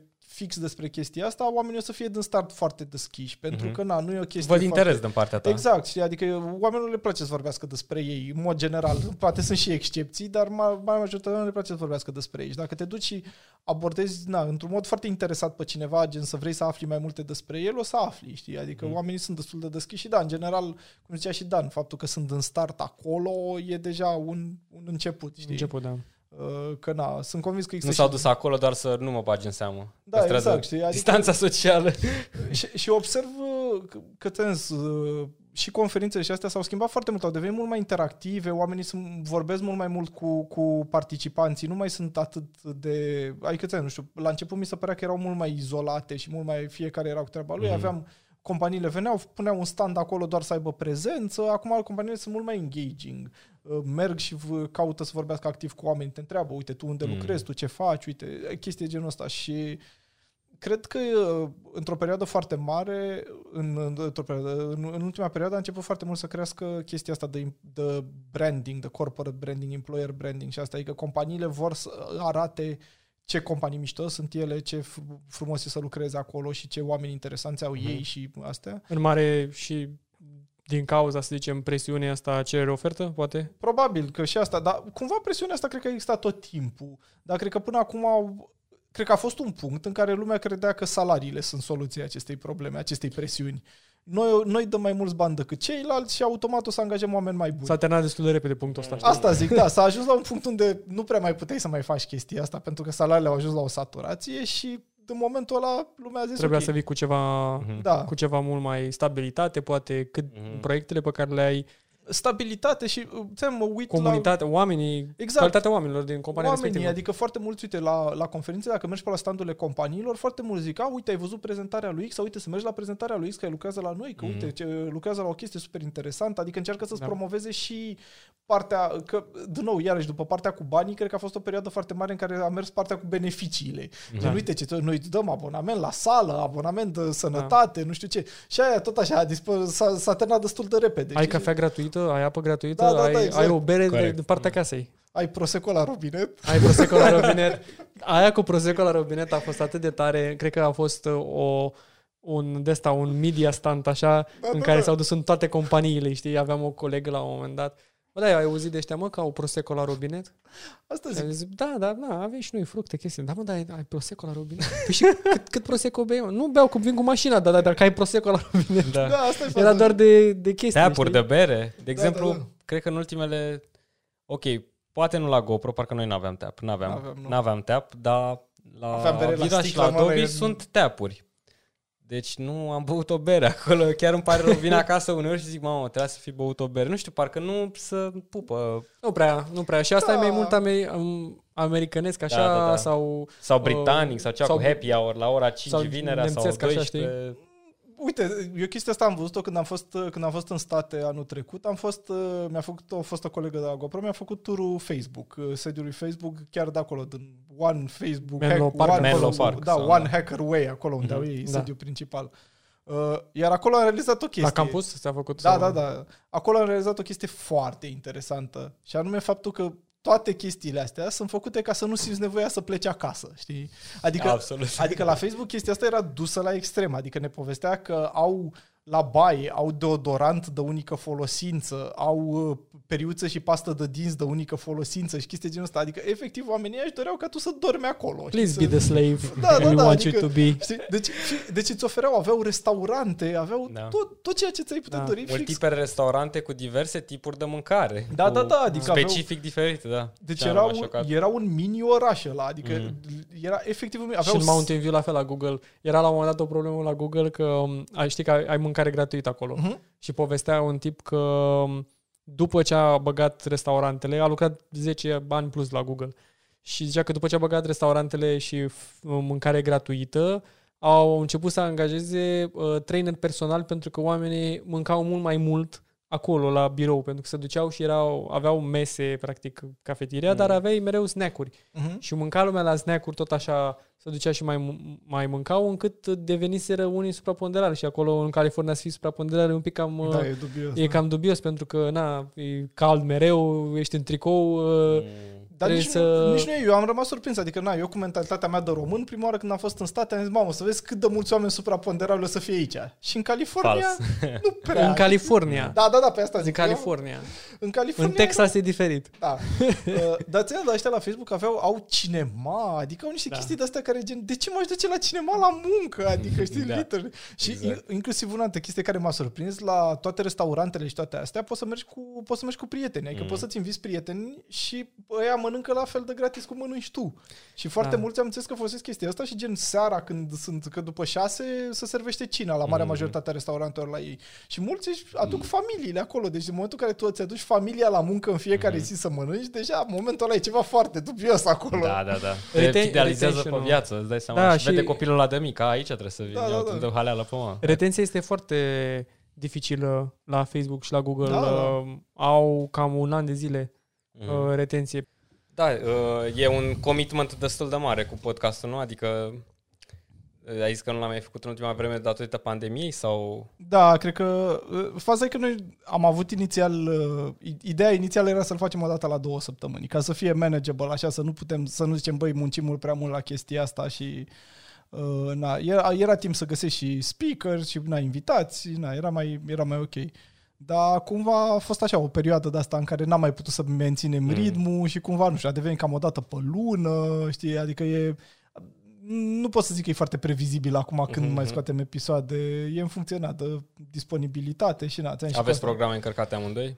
Da, și chestia asta cu pandemia, ți-am, clar n-a ajutat, știi, că na. Da. Și dacă ar fi să începeți proiectul acum, de la început, așa, ce, ce, ce ați schimba? În- De la Mm. setup, la invitați, la format, la o- orice. Ce greșeli ai făcut sau ce poți, sfaturi poți să le dai și altor oameni? Cred că, cred că aș încerca uh, o structură mai mare. Deci pe noi ce ne-a, ce ne-a omorât foarte, foarte mult la început a fost lipsa unei structuri. Adică o chestie pe care, uh, care am mai zis-o e că la început ne lua foarte mult. Deci noi pentru un episod de, nu știu, de o oră, să zicem, cred că înregistram patru ore de, în care opream, stai, mai zi o dată, mai de-astea, adică era foarte start and stop, așa, știi, tot, Mhm. mm-hmm. tot procesul, știi, și asta era pentru că nu exista o structură foarte bine definită și noi nici nu aveam experiență. Că odată ce mai capeți experiență, e mai ușor. Acum, na, nu mai facem. Acum, pentru un episod de o oră, ne ia o oră și 20 să-l înregistrăm, Mm. mm. știi? Dar, na, la început, asta ar fi ajutat foarte mult, să avem o structură foarte bine definită, știi? Uh, Chiar dacă nu e ceea ce ne doream neapărat, adică cumva ne dorim să fie foarte conversațional podcastul, știi? Adică Mm. să nu fie neapărat gen, uite, avem o listă de întrebări, o listă de Exact, că nu răspunsuri, e știi? doar un interviu Absolut. uh, rigid. Da. Pare Ex- artificial așa. Exact, știi, și a, a, asta a fost o chestie care, na, asta vine cu experiența, știi, adică pe măsură ce devii mai confortabil să vorbești și să, uh, e și chestia asta, știi, cu întreruptul, că zici, băi, nu vreau să întrerup, îl las pe ăla să termine ideea, dar e foarte greu să legi o conversație, așa, Mm. știi, Corect. și cu cât devii mai, cu cât devii mai, mai experimentat, zici, ok, da, hai să facem și asta, știi. Citești și cum se oprește persoana respectivă. Mhm. Știi, chiar vorbeam cu, uh, cu Dan la un moment dat că ne mai întrerupem, dar până la urmă o conversație, o conversație normală cam așa este, știi? Adică Da, da, da. Te întrerupi, Mhm. treci mai departe și... Îi mai vine o idee cuiva. Exact. Da. Și e mai simplu și pentru om să urmărească o conversație um, flow decât un interviu, Mhm. pentru că la un interviu că ar trebui totuși să te concentrezi destul de mult pe ceea ce spunea, la mai ales dacă e o pastilă destul de, m, cum se Mhm. cheamă, condensată, cu informație multă. Cred că e și felul nostru în care procesăm informația respectivă Mhm. e mai simplu. Și Zic, limitezi foarte personal, mult. Practic îl, ai un invitat care, orice invitat e diferit și toți avem o experiență de viață și tu îl, îl bagi așa ca, pe, o- ca la curse, ca pe un căluț, îl bagi fix pe gărdulețul lui și pui întrebarea, îl ghidezi așa pe om să ducă și poate, na, omul care se uită la tine vrea să audă altceva, vrea Exact. să uită, uite, Mihail cum a ajuns să lucreze pe Ecom sau cum a ajuns să facă Mhm. uh, bani în programare sau cum a ajuns să facă podcastul. Da, și iar, iar e o chestie asta foarte ciudată, că ajungi în punctul în care vorbește invitatul foarte mult și genare bucăți lungi, vorbește, nu știu, minute în șir. Și e Mhm. mult mai greu de urmărit când vorbește o singură persoană continuu decât când, na, lumea mai zice, mai, mai, mai Mm. intervine, mai uh, vorbește și din experiența fiecăruia decât asta ți să ai pe cineva care vorbește. Pentru că, uite, ascult, uh, mai ascult podcasturi cu oameni care sunt singuri. Gen, uh, e un tip, uh, Dan Carlin, are un podcast ăsta Hardcore politic. History. Da, exact. Are Hardcore History și are și, am uitat cum se numește cel politic, are unul de vorbește de politică recentă. Și uh, e destul de greu de urmărit. Omul are o voce foarte interesantă Incredibil. și vorbește foarte, vorbește foarte interesant, dar e greu de urmărit câteodată. Mm. E mult mai greu de urmărit o persoană care vorbește mult timp. Dan Carlin în uh, Hardcore History are L-ai o... mai citat, cred că, în podcastul dată. Da, e, e foarte tare tipul, dar este și foarte greu de urmărit. Așa este și intră în niște detalii atât, atât de specifice, mai ales la nivel de al doilea război mondial. Um, cred că are acum un segment, de scoate un segmente la luni de zile. Da, da, da. Chiar și șase luni, l-am, l-am avut un an de zile, Mhm. pauză. Mm. Dar scoate unul care durează 5 ore, gen. Da. Și Wow. omul Vorbește. vorbește. 5 ore non-stop Da, da, despre da. chestia asta? Da, vorbește și Mamă, vorbește cu niște- maratonist al podcasturilor. E unul dintre cele mai lungi, e cel mai, unul dintre cele mai cunoscute și are Da. foarte puține episoade. Eu- Ultimele teme cred că e Supernova of the East. E Da, vorba da, da, despre exact. Japonia Mhm. și a ajuns la e, numărul 4. Cred că sunt la sunt o oră jumate in. Da, Da, da, am da. ascultat. La un moment dat este și greu, mai ales că trebuie, trebuie să te con- concentrezi pe ce spune, că la un moment dat face throwback la ce au spus în celelalte Mhm. episoade. Nice. E un pic mai complicat și explică cum Japonia a ajuns uh, în poziția aia în momentul ăla, știi? Și Mhm. toate e ca un puzzle și mie îmi place Dan că cum își construiește narativul și îl construiește în care tu practic pui în capul tău niște puzzle și după aia ai un a, așa este. Mhm. Ai un aha moment Am așa înțeles. după ce îl asculți. Dar trebuie să-l Îți asculti. dă bobițe cu cât ascult și la un moment dat vezi Și ce intră se niște, întâmplă, des- da. Da, da, da. niște detalii de astea super micuțe, cum avea ăla pus... în- E pasionat, Super, da, da, da. Da, e... e, ca istoric e un om foarte, foarte Și pasionat. omul spune că nu este istoric. Da, da, știi? da, exact. Da, zice că nu e istoric, dar e foarte pasionat de istorie, știi? Și uh, folosește foarte multe, uh, fol- dă foarte multe citate din oameni, adică asta e foarte mișto, că ia foarte mulți oameni care chiar au trăit în perioadele alea și citează Foarte din ei nice. și e foarte e mult mai ușor să înțelegi chestii de la oameni care chiar trăiau în perioada aia, Mhm. știi? Și au avut, bine, el are, apropo de lungime și de astea, el are, la un moment dat făcuse unde ăsta avea niște episoade de astea Blitz, care teoretic erau episoade mai scurte, niște pastile de astea. Și a făcut la un moment dat un de ăsta Blitz despre arme nucleare și cum au schimbat Da. da. arme nucleare fo- forma războiului. Că na, nu prea, nu o să mai existe, cât timp există arme nucleare, e foarte greu să mai existe un război mondial, că Mhm, mhm. alea termină foarte repede, știi? Și fix asta și tot așa, un episod de vreo patru ore, știi? Zice, da, ăsta trebuia să fie un blitz, dar m-am lungit, că am început să vorbesc și... Și are o voce super bună, adică el are Da, o voce da. de radio așa foarte bună. Cred că a fost și la Rogan de câteva ori. Mi-a plăcut foarte mult pe Feeling podcastul cute, cu- uh, recorded for hours, mai delete later. Da, da, da, ceva de genul. L-aș pune pe Dan Carlin să, să nareze orice carte, știi, care Mm. o are. O rețetă Um, de a Jamilei. Da, o rețetă de... Mamă, îți dai seama cum uh, înveți uh, Cum omleta să aia faci cu... tort diplomat în 5 ore? Omleta aia cu brocoli și cu, mm, nu știu, camembert. Nu, dar e foarte mișto. Și da, de asta zic, e mult mai greu de urmărit așa, știi, când cineva vorbește perioade lungi de timp. E, na, când ai o conversație, e mai naturală mm. de Mm. urmărit. E mult mai ușor de... Mult mai ușor de na. Zine cu podcastul, nu știu, cum a fost greu să vă faceți setup-ul? Cât de greu v-a fost să faceți tot setup-ul și, nu știu, ce ai schimba, dacă ai schimba ceva? Mă, setup-ul nu a fost foarte greu. Singura chestie, uite, d- hai să încep cu partea a doua, cu ce a schimba. Ce a schimba ar fi să avem o cameră mai gândită pentru chestia asta unde să înregistrăm, adică o cameră mai antifonată și mai asta. Deci noi Mhm. foarte, foarte multe episoade le-am înregistrat la Tech Hub, în, uh, într-o sală de conferințe, de acolo, sală de ședințe. Și, na, o sală nu foarte mare, micuță, destul de mult, uh, e destul de mult room noise, aude destul de mult uh, na, reverberație Mm. și camera, na, e, semnalul nu e neapărat cel mai curat, știi? Mhm. Asta ar fi chestia pe care a schimbat-o și cred că asta e una dintre chestii pe care, adică cred că următorul pas este să adăugăm la microfoane, să adăugăm uh, shield-uri Mhm. de astea de spumă ca să, Mhm. ca să filtreze Corect, puțin da, da, sunetul de la, gen să nu se audă în toate microfoanele toți speakerii. Și știi, ce, tot ce genul. tip de microfon aveți atunci? Uh, tot aceeași microfon pe care le avem acum. Avem, uh, am cumpărat, deci investiția în podcast n-a fost o chestie foarte mare. Am citit super multe review-uri. Ideea e că eu na, sunt, uh, uh, sunt destul de pasionat de chestia asta de audio, când la chitară și na, cumva Mm. din timp na, am tot absorbit informații despre înregistrări și chestii de genul ăsta și m-am apucat să citesc niște review-uri de chestii și am găsit cam cele mai ieftine condenser microphones care lumea zicea, băi, sunt super bune pentru voce, fac asta, asta, asta, știi? Mhm. Și cam asta a fost, uh, cam asta a fost. Adică am căutat ceva care să nu fie neapărat o investiție foarte mare. Sincer să fiu microfoane, adică efectiv tehnic n-a schimbat mare lucru, Mhm. pentru că mi se pare că fac treaba. Da, într-adevăr, poți să investești super mult să iei, nu știu, microfoane de 5-600 de SMB euro. Sau... 71. Nu, dar poți să iei microfoane foarte, foarte scumpe care sunt na, dedicate pentru chestia asta și sunt cumva altfel, dar uh, mi se pare că te, nu, or, oricum nu cred că partea tehnică e partea cea mai importantă, știi? Adică atâta timp cât ai oameni care sunt interesați, cred că, po- interesanți, cred că poți vorbi, să înregistrezi cu Nu, dar telefonul, mă refer știi? oameni care se uită la noi și poate au, vor să-și facă un podcast. Ca, uite, noi eram pe un grup de podcasting și vedem tâmplari care au podcast Mhm. sau uh, oameni care au, nu știu, și nume foarte interesant. E interesant uh, Da. Pun și grupul ăla pe întrebări. care ne-au, ad- ne-au adăugat uh, Sabina, da?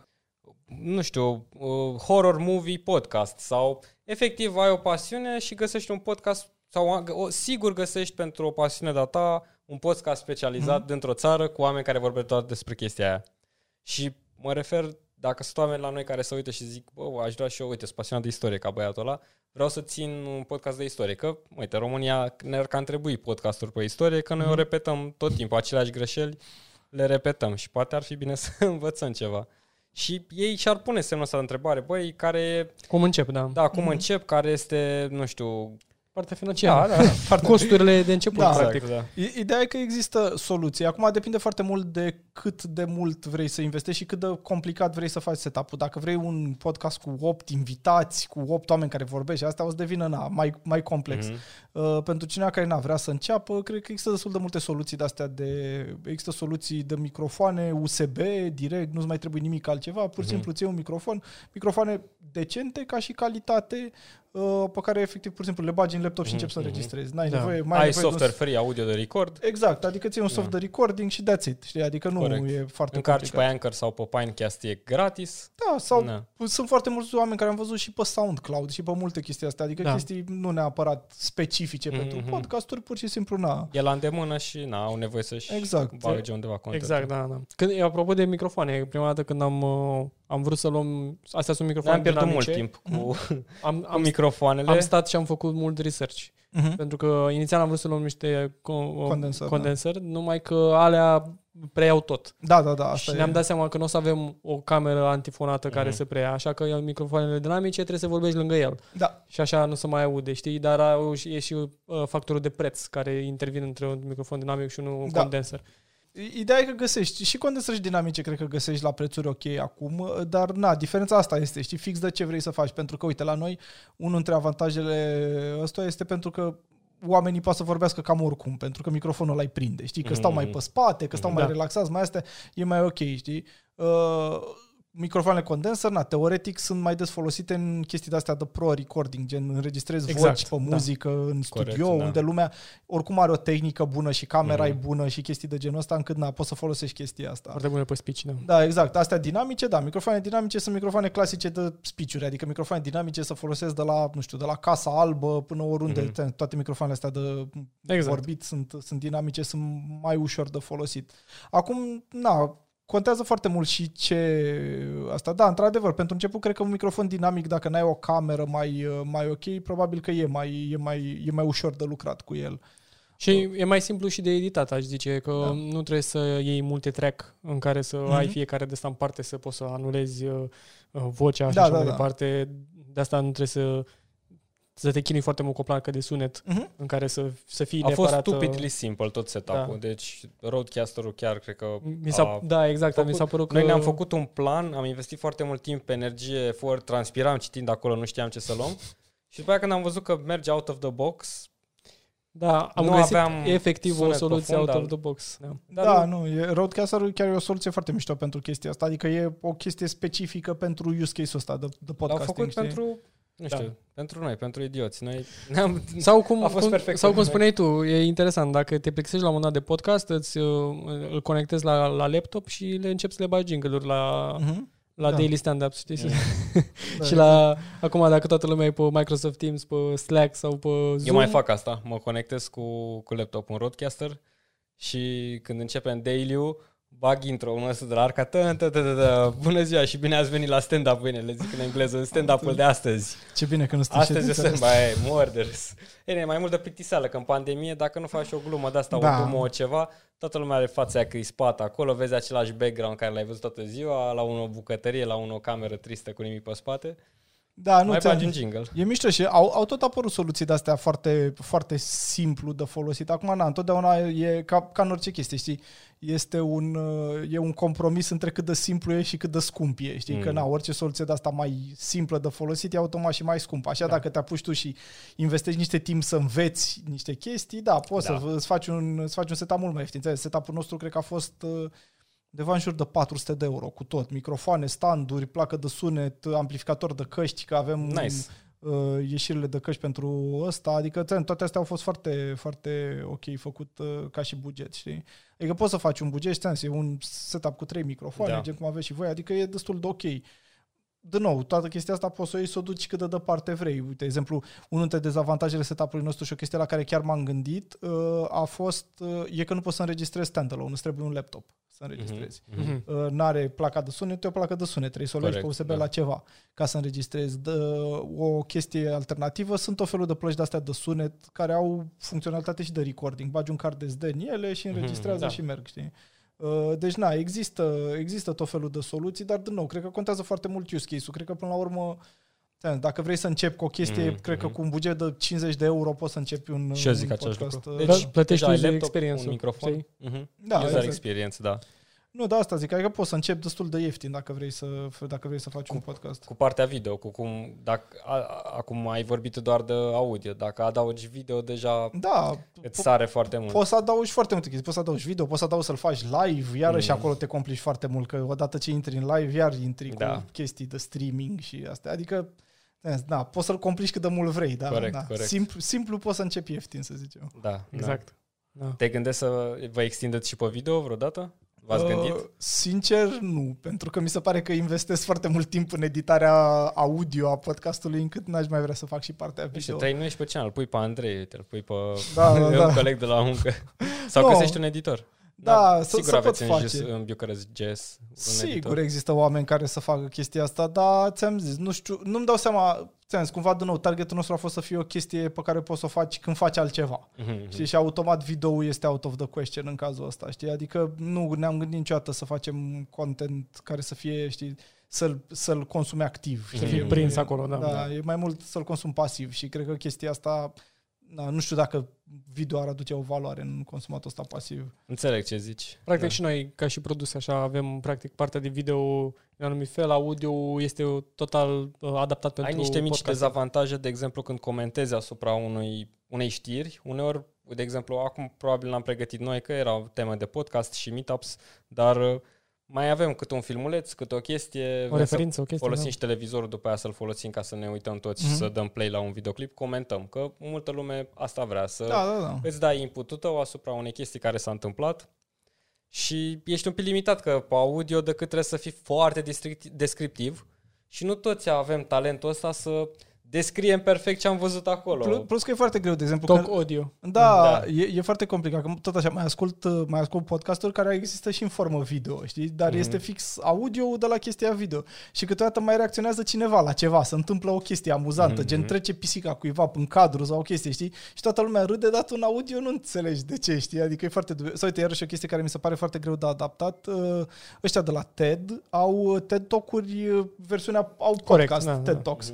Mhm. N-am putut niciodată să urmăresc. Adică mi se pare că un TED Talk fără ma- partea de prezentare e foarte, foarte greu de urmărit. E cam greu de urmărit, ce drept. Așa Da. este. Am, am și eu tot așa, pe, înainte să folosesc Spotify, foloseam Podcast Addict pentru Mhm. agregator de RSS-uri și așa mai departe. Și acolo le vezi chiar, chiar pe toate.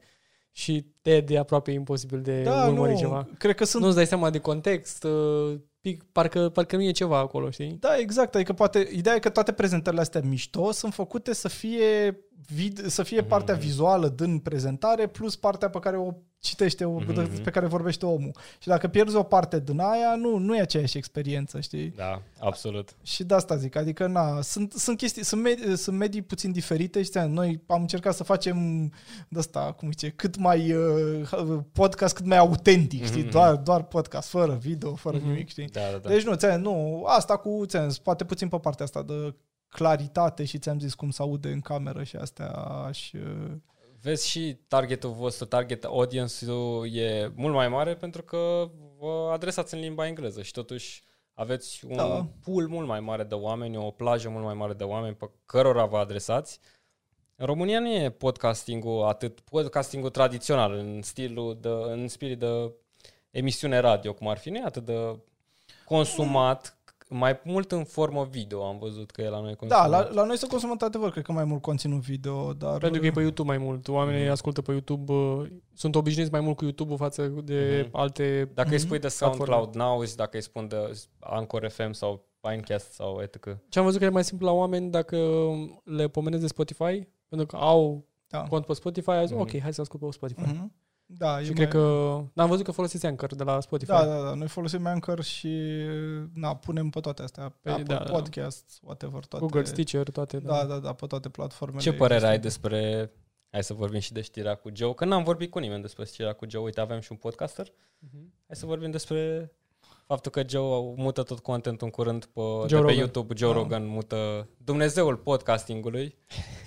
Acest Mesia ne, ne face, practic, ne în zăpadă face o cărăruie așa până spo- pentru Spotify, lasă YouTube în urmă, își mută tot contentul acolo cu o tașcă mare de bani în cârcă. Da, aici, știi, știi că ai faza, uite, în, uh, în, Eram curios de părerea ta. în, da. în, în lumina evenimentelor recente, și anume a fost toată nebunia asta cu, cu Mixer, platforma de, de game streaming a Microsoftului, care a fost închisă săptămâna trecută, cred. Mhm. Și fix o chestie similară se întâmplase și acolo, adică Mixer, Microsoft s-a dus la niște streameri de ăștia foarte mari de pe Twitch, gen Ninja și de ăștia de, aveau și Shroud, de făceau milioane de vieweri, s-au dus, le-au dat o căruță de bani să vină pe platforma lor și oamenii n-au venit, viewerii.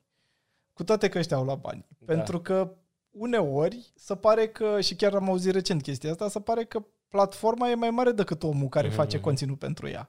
Foarte adică- interesant. Da. Unii oameni, pentru că lor le este foarte ușor să folosească YouTube sau obișnuiți să folosească YouTube și acolo găsesc, nu, ascultă nu numai Joe Rogan și alte chestii pe care le fac, e posibil să nu se ducă după Joe Rogan pe Spotify. Foarte pentru că interesant. asta și uite, realitatea e că ăștia, deci ăștia au dat sume foarte mari. Mi se pare că Shroud a luat, nu știu, 10 milioane de dolari sau ceva de genul ăsta să se mute pe Mixer. A luat banii și acum i-au închis platforma și Shroud a rămas uh, cu banii și poate să facă ce vrea cu viața lui. Poate să întoarcă la Twitch, poate să, pentru că nu mai are... 10 Da. milioane de euro, wow. Interesantă dolari. perspectiva asta. Dar de ce au închis Mixer? Că nu mai știu, n-am, n-am Pentru fost că, n-a întrebat. avut, pentru că n-a avut succes. Adică oamenii efectiv au sperat că... uh, uh, Cumva cred că... N-au avut răbdare, poate? Nu Deja au avut neapărat. răbdare, nu? Nu neapărat, dar oamenii sunt obișnuiți. Adică, uite, eu dacă intru pe Twitch, intru pe Twitch, că acolo văd Mm. 10 streamer la care mă uit în mod normal, Mhm. știi? Și Nu dacă, e unul, e altul. dacă nu e unul, e Mhm. altul. Dar dacă doi dintre ăștia la care mă uit eu din 10 să mută pe, pe, pe Mixer, când o să intru, by default tot pe Twitch o să intru, că Mhm. sunt 8 din 10. Da. Și, uh, E și reflexul, intri din prima pe Twitch, a- a- deschizi. Asta e faza, știi? Adică ești obișnuit cu o anumită platformă și ești obișnuit să vezi niște oameni pe o anumită platformă o perioadă foarte mare de timp și nu neapărat... cu o interfață, cu Da, un exact. work, work cu, cu o interfață, un cu, flow. cu, niște, Da. cu niște subscription-uri, cu niște Da. bani pe care îi plătești, cu niște timp pe care îl cu investești niște în platforma emoticoane, aia. niște capa-uri, Exact, niște chestii. adică investești niște chestii într-o platformă și după aia, na, că pleacă un streamer pe care îl urmărești, da, dacă ar fi singurul pe care îl urmărești, da, probabil că ar avea sens să te muți, știi? Și, și au fost câțiva, știi? Pentru că și Shroud și Ninja făceau numere destul de mari și pe Mixer, dar de 4-5 ori mai mici decât făceau pe Twitch. Mm. Cred că aici, cred că sunt două diferențe, nu? Dacă hai să mergem un pic pe debate-ul ăsta aici. Mhm. Una, Rogan avea podcastul mult mai înainte să fie YouTube, Da. ceva mare pe Mhm. video streaming, Mhm. adică chiar dacă YouTube... Unde trata în principal lupte și MMA și... da, adică his bread eu, and YouTube butter. în 2010 nu era neapărat uh, cei YouTube în 2020. Mhm. Acum, să Clar, da. nu e e aceeași chestie. Una, doi, um, el, cred că pe YouTube a avut mult mai târziu. El mereu a fost pe, pe platformă de podcasting în Mhm. general. Da, da, eu, da. de exemplu, pe Rogan, eu, eu foarte rar l-ascult, de exemplu, pe YouTube. Nu l-ascult că nu am... Și eu l-ascult numai pe YouTube. Da, adică e o diferență de, Da, de da, da. exemplu... Pentru, că, eu consum versiunea video, el o consumă pe Da, eu cea ascult audio. clasic O ascultă podcast, știi? oriunde, Îl ascult în mașină sau whatever, știi? Mhm. Și una la mână și de la mână Spotify-ul este mare. Nu e ca Mixer. Mixer era totuși uh, baby pe lângă Twitch. Da. Mhm. Și nu, nu sunt același target de populație. Adică Spotify are sute de milioane de, Da, da, de da. utilizatori, știi? Și practic ce o să piardă, dacă o să piardă Rogan viewership, mai mult ca sigur, dar o să piardă viewership-ul din YouTube. Mhm. Mhm. Nu neapărat din... Uh, și cred că... Audiența lui este și mai matură decât audiența Shroud Da, da, da. Ninja. Pe de exact, altă parte. exact, exact. Ar merge de extra mile să instaleze o aplicație și să înțeleagă o aplicație nouă față de copiii aia care Și- au attention span unei măsline și vor să rămână acolo, poate. Și oricum, cred că el oricum avea niște meciuri super dubioase cu YouTube în general. Mhm. Da, adică da, da. Mhm. cred că asta a fost de fapt una din, uh, din driverul principal, Mhm. bine, e și 100 de milioane, dar ca idee a a fost unul din driveri, știi? Adică Da. te gândești uh, și practic acum cred că e și un experiment uh, social pentru Spotify să vadă, ok, am cumpărat uh, Anchor, am cumpărat uh, încă nu știu câte firme, nu știu, cred că am mai băgat încă 100 peste cei Mhm. de lui Rogan sau chiar mai mult și vor să vadă, hai să Da. facem push-ul Mhm. final. Cu toate că crește piața de podcasting, mă uitam și în state, cred că a crescut double digits uh, în fiecare an în, în continuu. Mhm. Ceea ce înseamnă foarte mult, știi? Și, și Audible acum, la fel, crește foarte mult pe partea de audiobooks. Tocmai Oamenii în momentul ăsta, zic, e vorba de tehnologii, Mhm. de tehnologie în general, că te lasă să asculti mult mai simplu. Toată lumea are um, zi, cum se cheamă, Căști. căști sau- uh, Da, de wireless, la da. wireless Mhm. uh, Apple Pods uh, sau nu, AirPods, uh, Apple Nici nu trebuie, Jesus. poți să ai niște căști AirPods simple, cu uh, fir. sau Jabra sau chiar, chiar și căști cu fir, dar e mai simplu pentru oameni chiar când au, uh, că Da. sunt mai multe, um, cum se cheamă, alternative. Mhm. Și plus, că, Adevărat. și plus că, uite, dacă acum, nu știu, în 2010, da, cum ziceai de, de YouTube și astea, uh, câtă lume avea, nu știu, gen Bluetooth streaming în mașină. Acum, mare majoritatea mașinilor au Bluetooth streaming și ți este mult mai ușor să spui de pe telefon un podcast să-l asculti. Uh, multe mașini au Apple integrat- Car, Exact, Foarte car, bun car, punct de auto, vedere. CarPlay, Android Auto și chestii de astea poți să o asculti direct în mașină, adică Mhm. Dar oricum, ți chiar și la nivelul cel mai, cel mai simplu ăsta de Bluetooth Mhm. streaming, poți să, poți să faci chestia asta și e mult mai ușor să consumi în mai multe locuri acel conținut. Știi? Chiar că. Și na, e în creștere, adică, da, și Audible, adică... Înainte nici nu puteai să dai play de pe telefon pentru că nu făcea buffering. Acum ai și 4G, vine 5G. Da, nu te mai interesează. Da, E mai nu simplu să dai pe problema asta. Audio uh, stream decât pe video stream. Video Da. e mult mai expensive. Da. Și, și mă uit, uite, sunt foarte multe podcasturi, podcasturile cumva în, nu știu, ultimii 4-5 ani au reînviat chestia asta cu uh, principiul ăla de teatru audio, știi? Adică conceptul de teatru audio. Sunt foarte multe podcasturi care sunt efectiv povești. Sunt, Efectiv, Mm. da, da. Da, fict- adică am văzut, uh, chiar, chiar ascultam, acum fac ăștia de la Marvel, au, au un podcast uh, cu Wolverine. Au avut două de-astea, Ah, ce tare. uh, Wolverine The Lost Trail și ceva cu The Last Night, ceva de genul ăsta, niște The Long Night, uh, așa, care sunt efectiv povești cu Wolverine, gen, undeva gen mai spre bătrânețe, chestii de genul ăsta, știi? Mhm. Și foarte, foarte mișto făcute, cu actori foarte buni. Un uh, Wolverine e jucat în ambele, în ambele de-astea, e jucat de Richard Armitage, care a fost Thorin Oakenshield în uh, Mhm. ăsta, în The Hobbit. Da, Lord of the Rings. Adică oam- actori foarte buni și actori Da. da. de ăștia cunoscuți. Uh, Adică se investește foarte mult în chestia asta și, din nou, revine Podcasturi chestia asta. ficționale, da. Da, revine chestia asta, știi? Uh, Chiar și în România am înțeles. Murdar? Da, exact. A apărut, a apărut primul podcast ficțional de ăsta românesc. uh, Foarte, Cum se adică... numește? Murdar. Murdar? Da. Uh, De asta zic, adică Cred că este post-pandemie sau ceva genul ăsta. nu mai da, știu. e ceva de ficțional 2021 după La un an după pandemie sau ceva Exact, genul da, ăsta. da, da. Uh, De asta zic, adică crește, Interesant. Crește foarte mult chestia asta de, de content audio și ți-am zis, e de la cărți audio, care iarăși au crescut foarte mult, adică Audible era o parte mică din tot Mhm, ceea ce înseamnă partea asta de... Că, adică Da. cărți audio, erau atâtea platforme de cărți audio, încât acum mi se pare iarăși că cumva Audible iese mult în fața celorlalți. Mm. Și calitatea chestiilor, adică poți să asculti, nu știu, poți să asculti uh, uh, Harry Potter citit de J.K. Rowling sau Mhm. poți să asculti chestii... De Snoop Dogg. Da, Apoi- da, sau că, nu, dar poți să citești, uh, po, po, poți să citești, na, poți să ascult, că chiar ascultasem la un podcast o dezbatere de genul ăsta, că dacă asculti o carte audio să, nu, să poți să spui că ai citit-o, știi? ah, ok. Că, da, și asta, poți să asculti sunt o grămadă de chestii astea, nu știu, tot felul de oameni de ăștia, gen uh, Sir Patrick Stewart sau tot felul de ăștia care narează și na, e super tare să asculti. E, adaugă, adaugă un, un, o chestie în plus cărții, Mhm, știi? mhm. Cartea odată, da, ok, ok, valoarea unei cărți citite e, că- pe care o citești tu e că na, tu poți să-ți adaugi propria ta Mm, mm. voce internă personajelor și la tot Exact. ce se întâmplă și astea. Dar, pe de altă parte, și un actor foarte bun poate să adauge o voce interesantă, Clar. știi, Mm. unui personaj. Chiar am început acum, în săptămâna trecută, să ascult uh, Norse Mythology de Neil Gaiman. Mhm. Nu știu dacă o știți. Foarte Da, da, frumoasă, știu. eu am ascultat Și Tot pe audio. vo- audio vocea lui este incredibilă. Adică, na, sunt poveștile uh, mitologiei uh, vikinge, Mhm. f- destul de simpliste po- poveștile, evident că sunt mitologie, nu sunt foarte complexe, dar uh, felul cum uh, nara el acolo și îl imita pe Loki și pe Thor și așa mai Mhm. departe, a, Da. mi- mi-a plăcut foarte mult. A fost super, uh, super Și engaging. când vorbește Odin, Why have you done Da. that, Loki? Face- you face mai brought multe big voci așa. shame upon Asgard. Da, ideea e că Neil Gaiman a, a, are foarte multe chestii astea cu mitologia, adică și American God, da, care e chestia cea mai cunoscută a lui, Exact. exact. are foarte multe personaje din tot felul de mitologii de-astea, Exact, random, da. inclusiv nordică, că e o Destul de puternic pe na, Wednesday acolo. Wednesday, da. Și, adică, am văzut cărțile care sunt citite de autori, parcă au un plus valoare.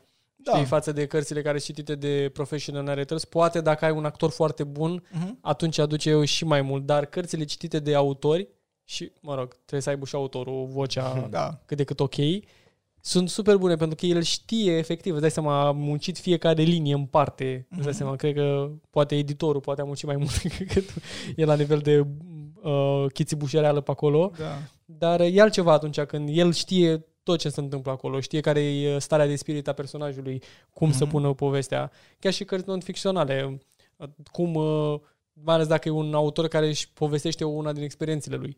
Deja Da. acolo aduce altă valoare la carte și e interesant. Plus că pe partea de audio, cred că mai, m-am mai referențiat asta uh, odată, dar uh, noi suntem foarte obișnuiți să consumăm video, video, video, video, știi? Și uh, mi s-a întâmplat de multe ori, de exemplu, să ca la audio să nu mi-amintesc la fel de mult. Mhm. Și încerc Da. să fac un uh, efort uh, pe care îl, uh, știi, îl conștientizez, să ascult mai mult ca să pot să rețin mai mult din ce ascult. Mhm.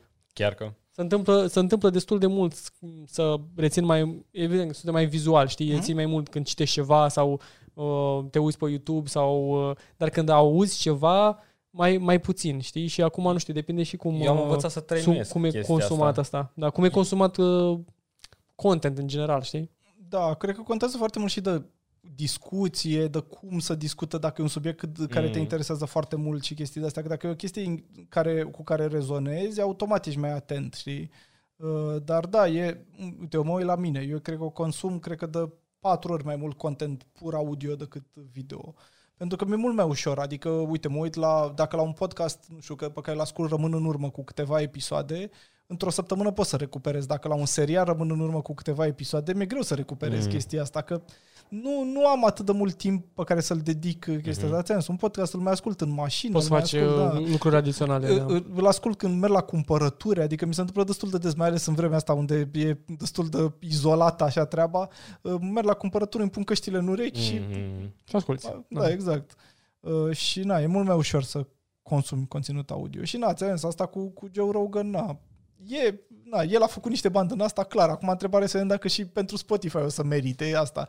Că in, până la urmă Adevărat. Spotify trebuie să vândă abonamente de banii aia. Că dacă doar aduci oameni care ascultă podcastul lui Joe Rogan gratis, Mhm. Au o să bage și aduri. Um, vor să bage... Deci, de la Rogan au început să bage partea de video.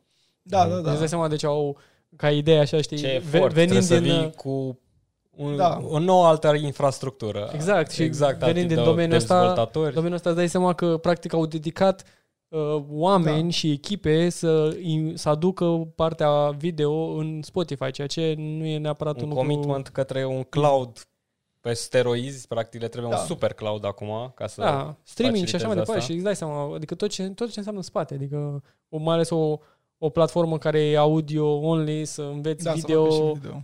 Nu știu, poate au făcut post la foarte mult la Netflix, cine știe. Da, nu știu, dar ți asta e, e clar că pentru ei e o investiție mare și Da, sau de la na, YouTube. rămâne de văzut acum cât o să, cât o să, uh, cât o să meargă. Că na, sunt, conv- adică au mai fost și alte, au mai fost și alte com- companii care au încercat, au încercat să facă tot felul Mhm. de push-uri în chestia asta de, de podcasting și după aia au renunțat. Uh, uite, de exemplu, Stitcher e un exemplu bun. Că Stitcher nu poți să zici per se că a renunțat, dar sunt destul de limitați. Adică și Stitcher, uite, de exemplu, ăsta, astea Marvel sunt făcute în colaborare cu Stitcher. Adică Stitcher probabil că dă niște bani către Marvel pentru aceste podcasturi, dar la șase luni, un an după aia apar și pe alte platforme, tocmai pentru că audiențul e mic pe Stitcher, Da. da. adică probabil că ăia de la Marvel au zis ok, facem în colaborare cu voi, apar prima oară la voi, Exclusivity de asta, da, da. un time de exclusivity de ăsta în care, na, Mm. vrei până la urmă să și ajungă la, la mai mulți oameni și Clar. e clar că... E Ceea clar ce că nu e o să- lucru neapărat rău, că așa se consumă de obicei entertainment. Adică, Da. până la urmă, ai uh, exclusiv only pentru o perioadă de timp, ceea ce e ok. Adică Cum e, și, da, cum e și în cinema, că și în cinema, cinema. și în jocuri, și în orice, Da, știi, că corect, se întâmplă da. să ai anumite platforme. Nu, dar și în cinema. Poți să te duci cine vrea neapărat să vadă, merge la cinema și vede filmul și restul așteaptă până apare pe Netflix sau pe HBO Da. sau pe whatever. A- Corect. Apropo de filme și pușuri de astea cu filme care se duc în anumite direcții, citeam, uh, chiar cred că ieri citeam un articol destul de interesant despre firmele astea de uh, delivery. Mm. cum e Glovo, Uber Eats și așa mai departe. Și ziceau, toate, nimeni nu câștigă din modelul ăsta. Deci toată lumea se așteaptă ca modelul ăsta să aibă succes. Și era o analiză destul de interesantă, nu intru foarte mult în, în detaliu, dar care era, care era chestia? Uh, Ce s-a dovedit? Că restaurantele pierd bani, deci automat, uh, Mhm. nu reușesc markup-ul respectiv să fie suficient de Da. mic um, încât să oamenii să-ți cumpere, să, să justifice infrastructura respectivă, uh, ei la un moment dat pierd bani din, uh, de a face numai livrări. Că dacă trebuie să aibă oameni, oamenii dacă vin direct acolo nu mai plătesc uh, taxe către Nu mai dai bacșiș, platforma nu mai respectivă. dai nimic. Da. curierii nu reușesc să facă destul de mulți bani încât să fie uh, viabil uh, din perspectivă financiară. Trebuie să, nu știu, faci 300, 400, exact ca la Uber, în general, ca la taximetrie, numai că acolo uh, mediul e un pic diferit. Uh, Până la urmă tu faci 100 de km pe zi și livrezi 20 de 30 de comenzi, depinde unde sunt. Algoritmic probabil ar putea fi optimizat, dar mă rog, asta e altă discuție. Și după aia platformele care lu- iau foarte mulți bani de la toți investitorii, care nicio Mhm. platformă în momentul ăsta de uh, food delivery nu e profitabilă. Toți așteaptă. știi? Niciuna? Niciuna. Nici Wow. wow. Glovo, nimeni, nimeni, nimeni. Practic, ce s-a întâmplat până acum, ce se așteaptă la nivel de industrie, că au fost foarte multe companii micuțe care au tot fost aspirate de către, Mhm. de către competitori și se așteaptă să fie 2, maxim 3, ce puțin în Service state, provider de așa ceva? exact, ca după care să crească prețurile la uh, fiuri. Mhm.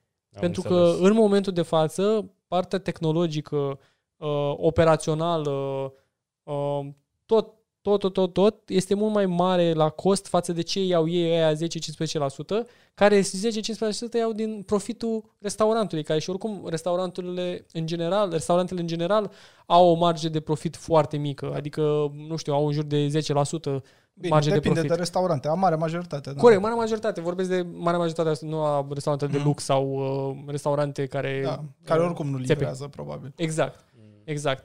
Și te gândești la un model de ăsta de business în care din cei trei actori, probabil patru cu, cu cumpărătorul, niciunul nu câștigă neapărat, uh, cumpărătorul nu câștigă neapărat valoare că poate mâncarea ajunge mai sleită sau în o cutie de na și n-ai aceeași experiență Uh, poate dai și un review negativ la restaurant Mm. mm. că mâncarea e rece, care s-ar putea să fie nici vina lor. Vine punga sagi, toate alea umede, Da, rupte, curierii terminate. sunt uh, rupți acolo, fac uh, greve și nu știu ce și cine Mm. știe și la nivel de safety să gândea acum cum stăteau unii cu uh, fundul pe cutiile alea de Uber Eats sau de Glovo și după aia în, în chestia aia, cine știe pune tărnești toată cutia aia acolo Da. care o ai, îți pui mâncarea acolo, factori de igienă, Mhm. n-ai de unde să știi cum a călătorit mâncarea aia. Și trei, platforma efectivă, care până la urmă e un, uh, e un vis de la de uh, bani pe care vrei să-i faci, dar de fapt uh, s-ar putea să nu, să, s-ar putea să nu iasă nimica și acum toată lumea așteaptă să vadă ce se întâmplă, știi, la nivel de... Că pandemia asta practic le-a dat un imbol, așa, a zis, Da, mamă, da, da. stai să vezi că acum rupe. Și eu, eu personal am crezut că, băi, pare ceva viabil, gata, de Mm. acum... Dar, uh, mă rog, articolul Numerele ăsta a fost spun destul de altceva. bine scris, Mhm. știi, și cu multe uh, statistici, uite, poate, poate și referențe. Dar uh, a rămas așa, uh, un pic uh, șocat, așa, știi, că lumea tot încearcă să găsească uh, the next big thing, știi, cu care să investească chestii. Și asta e the, the next big, big thing, așa, Mhm. în general, știi, și mă gândeam acum, acum o să, um, unde o să duc asta și ce părere aveți voi de, de direcția asta, nu știu, dacă rămânem în uh, situația asta, dacă câteodată e prea over-engineering acolo la nivel, la, a, a, a vrut cineva vreodată să avem platforme cu care să ne aducă mâncare, Mă și gândesc înainte să înceapă toate platformele astea să vină. Aveam nevoie neapărat de așa ceva? Ideea e, cred că, Da. na, Mereu au fost servicii de livrare. Da, adică Adică în afară de pizza, nu, nu știu, încă...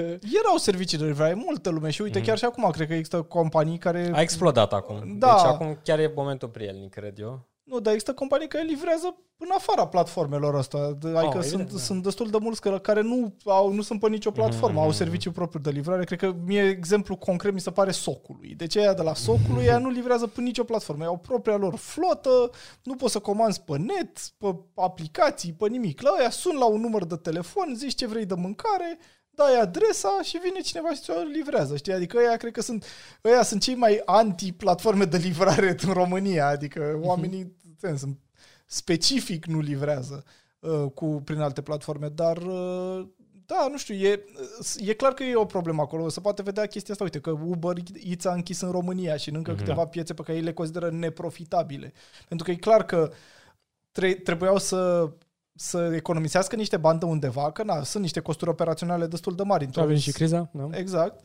Și automat, și automat au zis, ok, hai să vedem de unde mai putem să mai tăiem. Au ales țările unde nu făceau profituri foarte mari și le-au, le-au scos. Știi?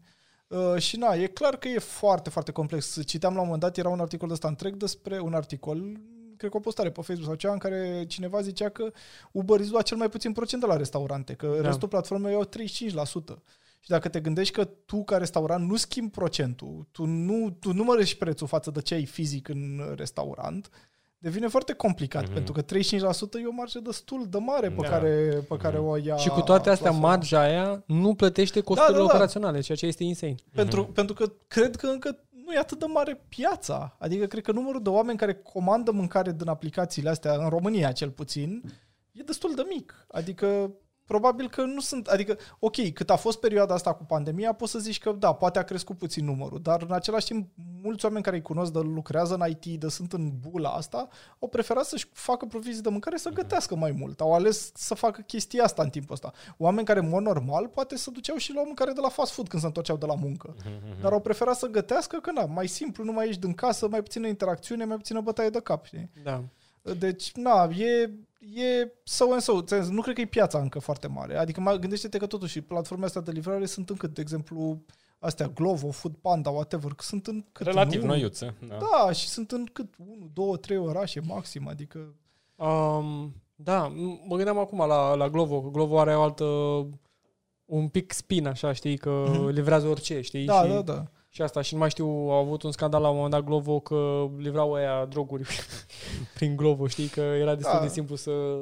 Că eu, de exemplu, dacă vreau să-ți trimit ție ceva, Mhm. lu- lucrează ca un uh, serviciu de curierat uh, instant într-o anumită Da. zonă. Mhm. Și îmi trimiteai zacuscata de Brăila care avea Puteam să-ți trimit orice. două bile de cocania. Trebuia, da, puteam să-ți trimit Mhm. orice. Puteam să-ți trimit Și de ce nu uh, mi-ai trimis? 5 kg de zacuscă, dar n-am avut.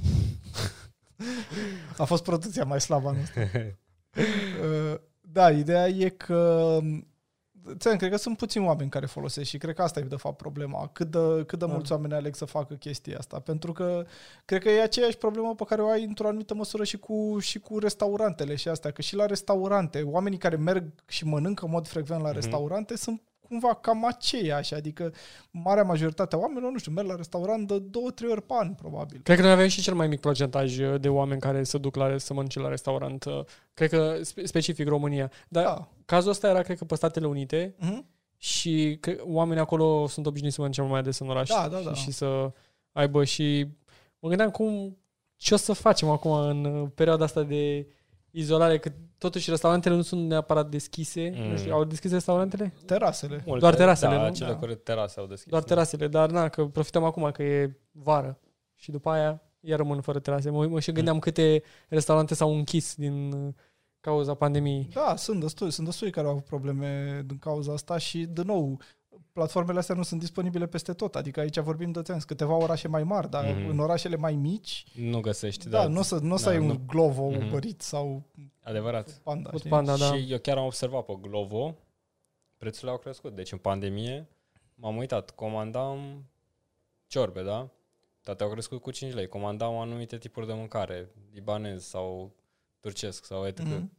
Toate au crescut cu 5 lei pe produs. Adică am văzut deja fix ce ai zis tu, că era un decalaj acolo. Poate că există niște discuții behind the scenes, că băi, adică magazinul se duce și zice, bă, adică restaurantul îi spune reprezentantului, băi, nu, nu ies bine cu asta. Da. 35% trebuie să fii un pic nebun să te bagi în chestia asta, mai ales că, nu, vor, vorba ta iarăși, nu, nu e o deschidere atât de mare, nu sunt atât de mulți oameni care comandă.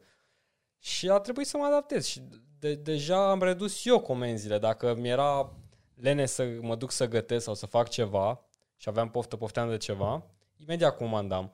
Acum matematica mea a fost dată un pic peste cap, că deja uh, prețul de, costul de profa, profitabilitate, cum ar fi, da, economic vorbind, Da. deja ajunge acolo încât uh, stai că mă duc eu repede și tai niște cartofi dulci și bagi la cuptor, îmi fac un sos de iaurt cu usturoi, mai știu eu, o, un piept de pui la grătar. Toată pam. lumea a devenit bucătar acum în Da. da. perioada Da, asta. da, da. Mâine pe mine o să Jamila. facă și livrări, Dan.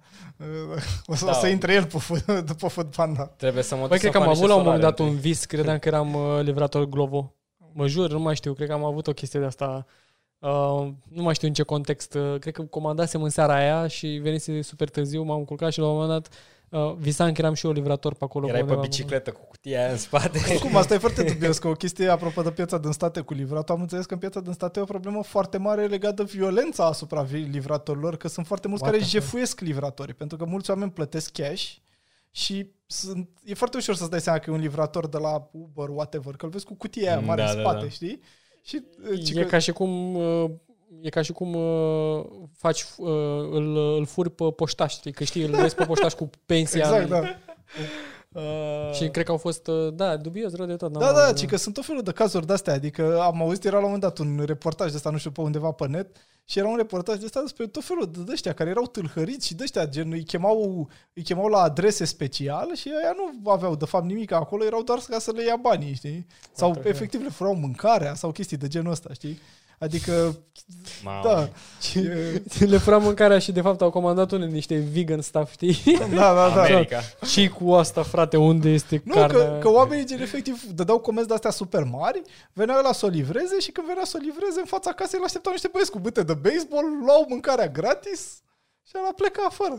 Ăsta ar fi un model care ar merge și în România, Da, da, da, că da. n-a aplicat nimeni. Ăsta poate fi scalabil. Da, cred că lumea prea mai plătește cu cardul la noi. Cred Asta, că e faza. Eu cred că în România multă lume plătește cu cardul și cred că de-aia n-am ajuns în punctul ăsta. Atenți, în state, ci că să plătesc foarte mult cash. Zicea Uber, zicea că la Uber Eats cam 70% din plăți în state sunt cash. Mm-hmm. Deci, na, Ce la, ciudat. la noi cred că e invers. Destul de hoțul știe tot timpul piața. Și ciudat, e na, foarte ciudat. Da.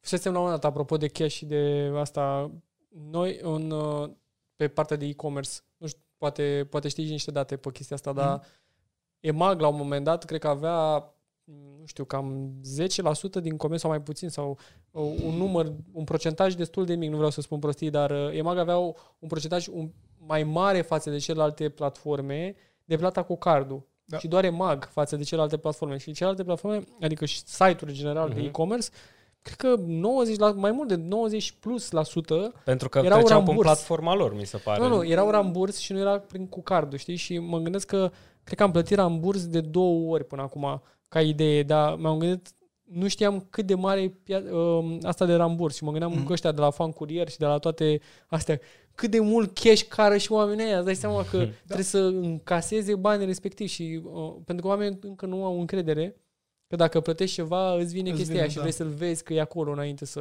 Ceea ce Ideea, este insane. Ideea e că EMAG a investit foarte mult în chestii de-astea, gen one-click payment și chestii de-astea care Da. să te facă mai ales în aplicația de mobil. E foarte, e foarte ușor procesul de a vedea produsul și a-l cumpăra foarte repede, știi? Uh, restul, na, nu prea mai sunt alte platforme de shopping în România care să aibă propria aplicație, știi? Da. Da. EMAG în asta a investit foarte mult în aplicația aia și în, în asta, e efectiv. În momentul în care vezi un produs, apeși pe un buton și gata, l-ai primit. Mm. Știi? Și de, probabil că de acolo vin diferențe de genul ăsta, pentru că ți-am zis, chiar s-a investit foarte mult în partea asta de mobile și na, într-un fel are sens să, să vezi un număr mai mare de plăți cu cardul, dar da, în România, na, e chestia asta. Și de fapt în toate țările, că ți-am zis, cred că e chestia asta cu plătesc ramburs, că știu că dau banii doar atunci, ai, cumva e o formă foarte, foarte proastă de împrumut, știi? Mhm, Că tu cumperi un lucru, dar plătești pentru el de-abia când îți vine. Nu în momentul ăla, știi?